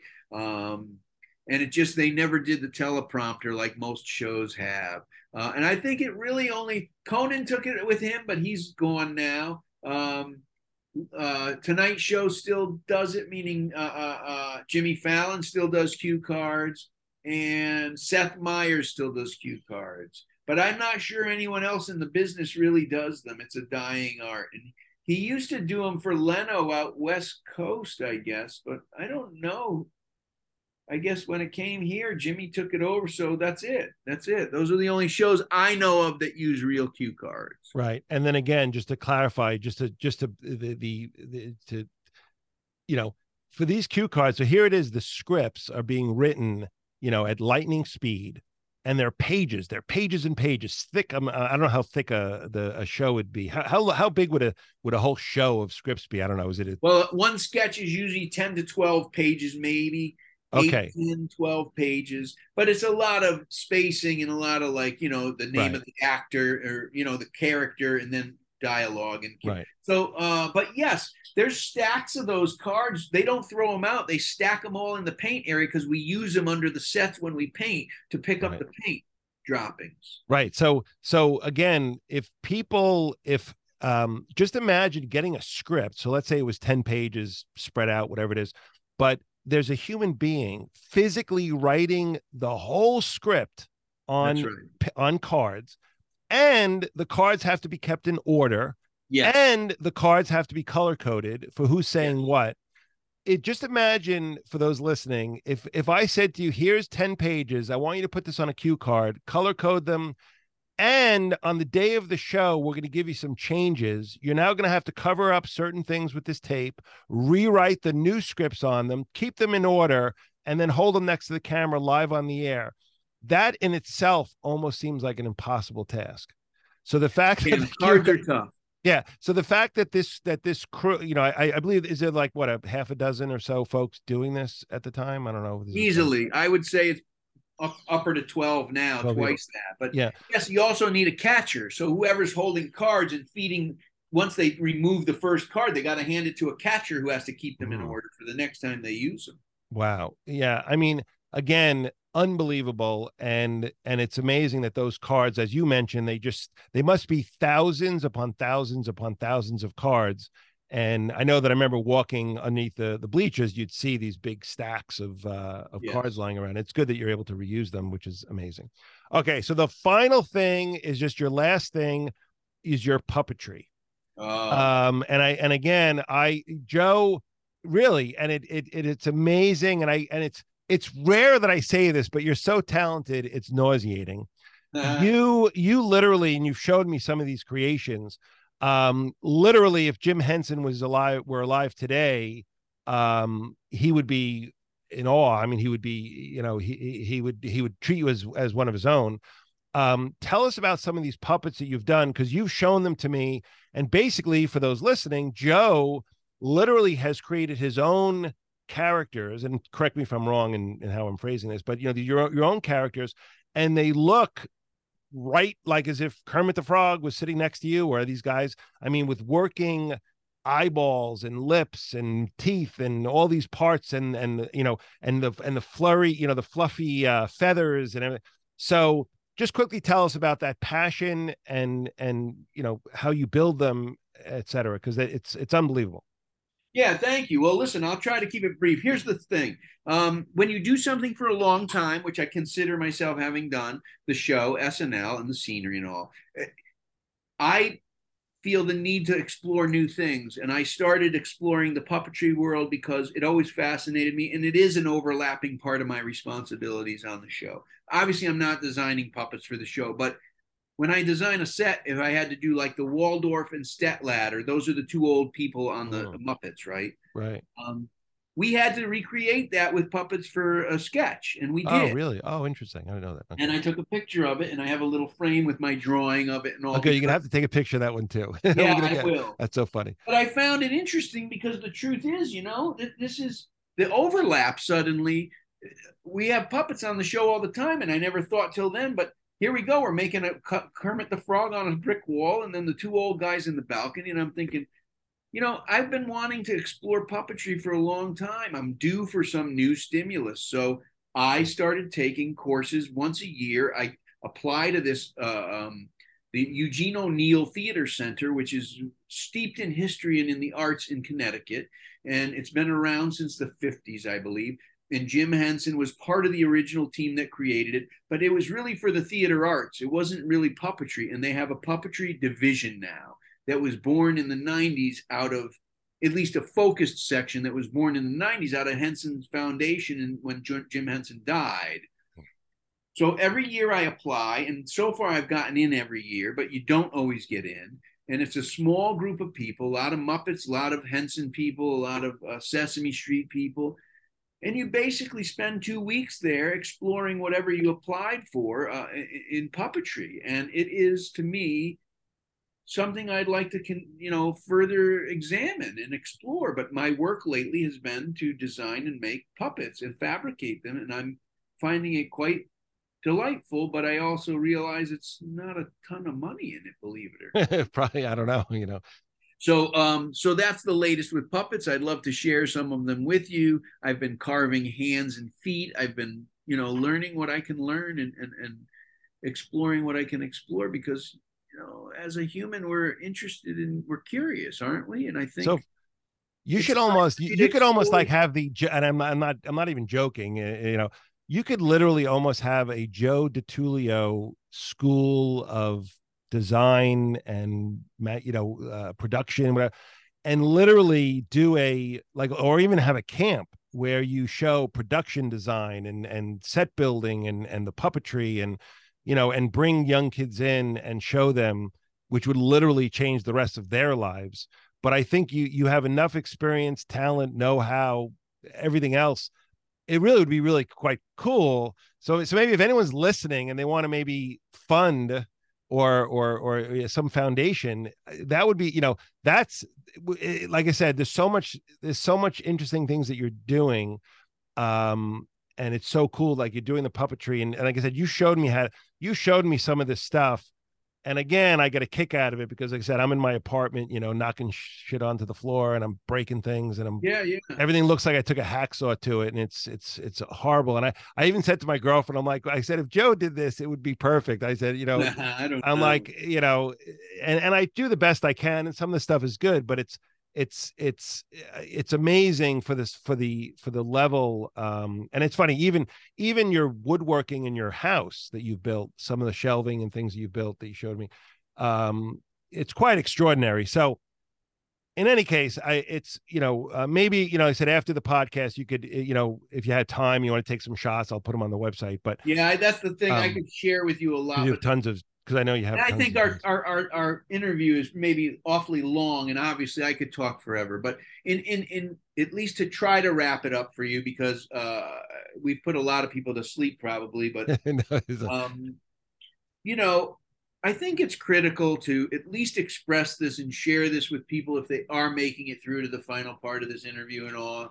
It- curiosity should never end. You know, I think it's important for people, and I don't want to preach in any way, but you know, I think as I look now and examine, like we're talking about Saturday Night Live, Saturday Night Live, Saturday Night, so many people are interested and fascinated by that show and how much there is in the show. And I never thought I would feel this way, but I have become exhausted of the show because my parameters stop changing. And even though there's a new sketch and new shows each week, my age is, I'm older, uh, the hours of not sleeping and all, they can really weigh on you. And people seem to think, you work for Saturday Night Live, that must be so great and so exciting. Anywhere you work, people think that. But, and the grass is always greener. But, you know, curiosity will put you in the seat of your next endeavor. And I think the curiosity of the puppetry and all that stuff, to me, it keeps me very happy. And I still have to make a living and do the show, and I still do it. But I think I've come to the point where we don't know where the show is going to go. You think you're going to be young forever. You think SNL is going to be around forever. And you think uh, maybe you're always going to be secure and always have a job. But even you must know just as well, it's tough out there. And uh, I, I, admire your, uh, uh you know, your hard work and your uh, uh, um, enthusiasm for, you know, constantly having ideas to do this or that or the other enterprise. And you know, David Harris Katz Enterprise. I mean, I, I have a lot of respect for what you do and where you are, and it, yeah, I I put a lot of lot of time into SNL. Some of it's luck, some of it's hard work, some of it's talent, but you know, you got to put all these things together and find what makes you happy. And I think at this point, SNL made me very happy for a very long time. But the exploration that we're leaving on and that you're mentioning with the puppetry and stuff, it's wonderfully fun for me and I and I I'm capable of it. And who would have ever thought I would work for SNL? Never mind who would ever thought I would work in puppets. I, I would have never ever guessed this in a million years. But I find this, and you could you can't the viewers can't see over my mm-hmm. shoulder. This was given to me by a dear friend, Bob Flanagan. It's a puppet of uh, over my shoulder, a Bil Baird puppet, which you guys can look up if you want. Very famous puppeteer. He did the goat herders and stuff from The Sound of Music is his most famous work mm. but he mm. did a lot of puppetry work. And um, I guess where I leave you is Bob Flanagan, whose work is amazing amount of work for SNL. He did the Falconer and Toonces the Cat and all these puppets.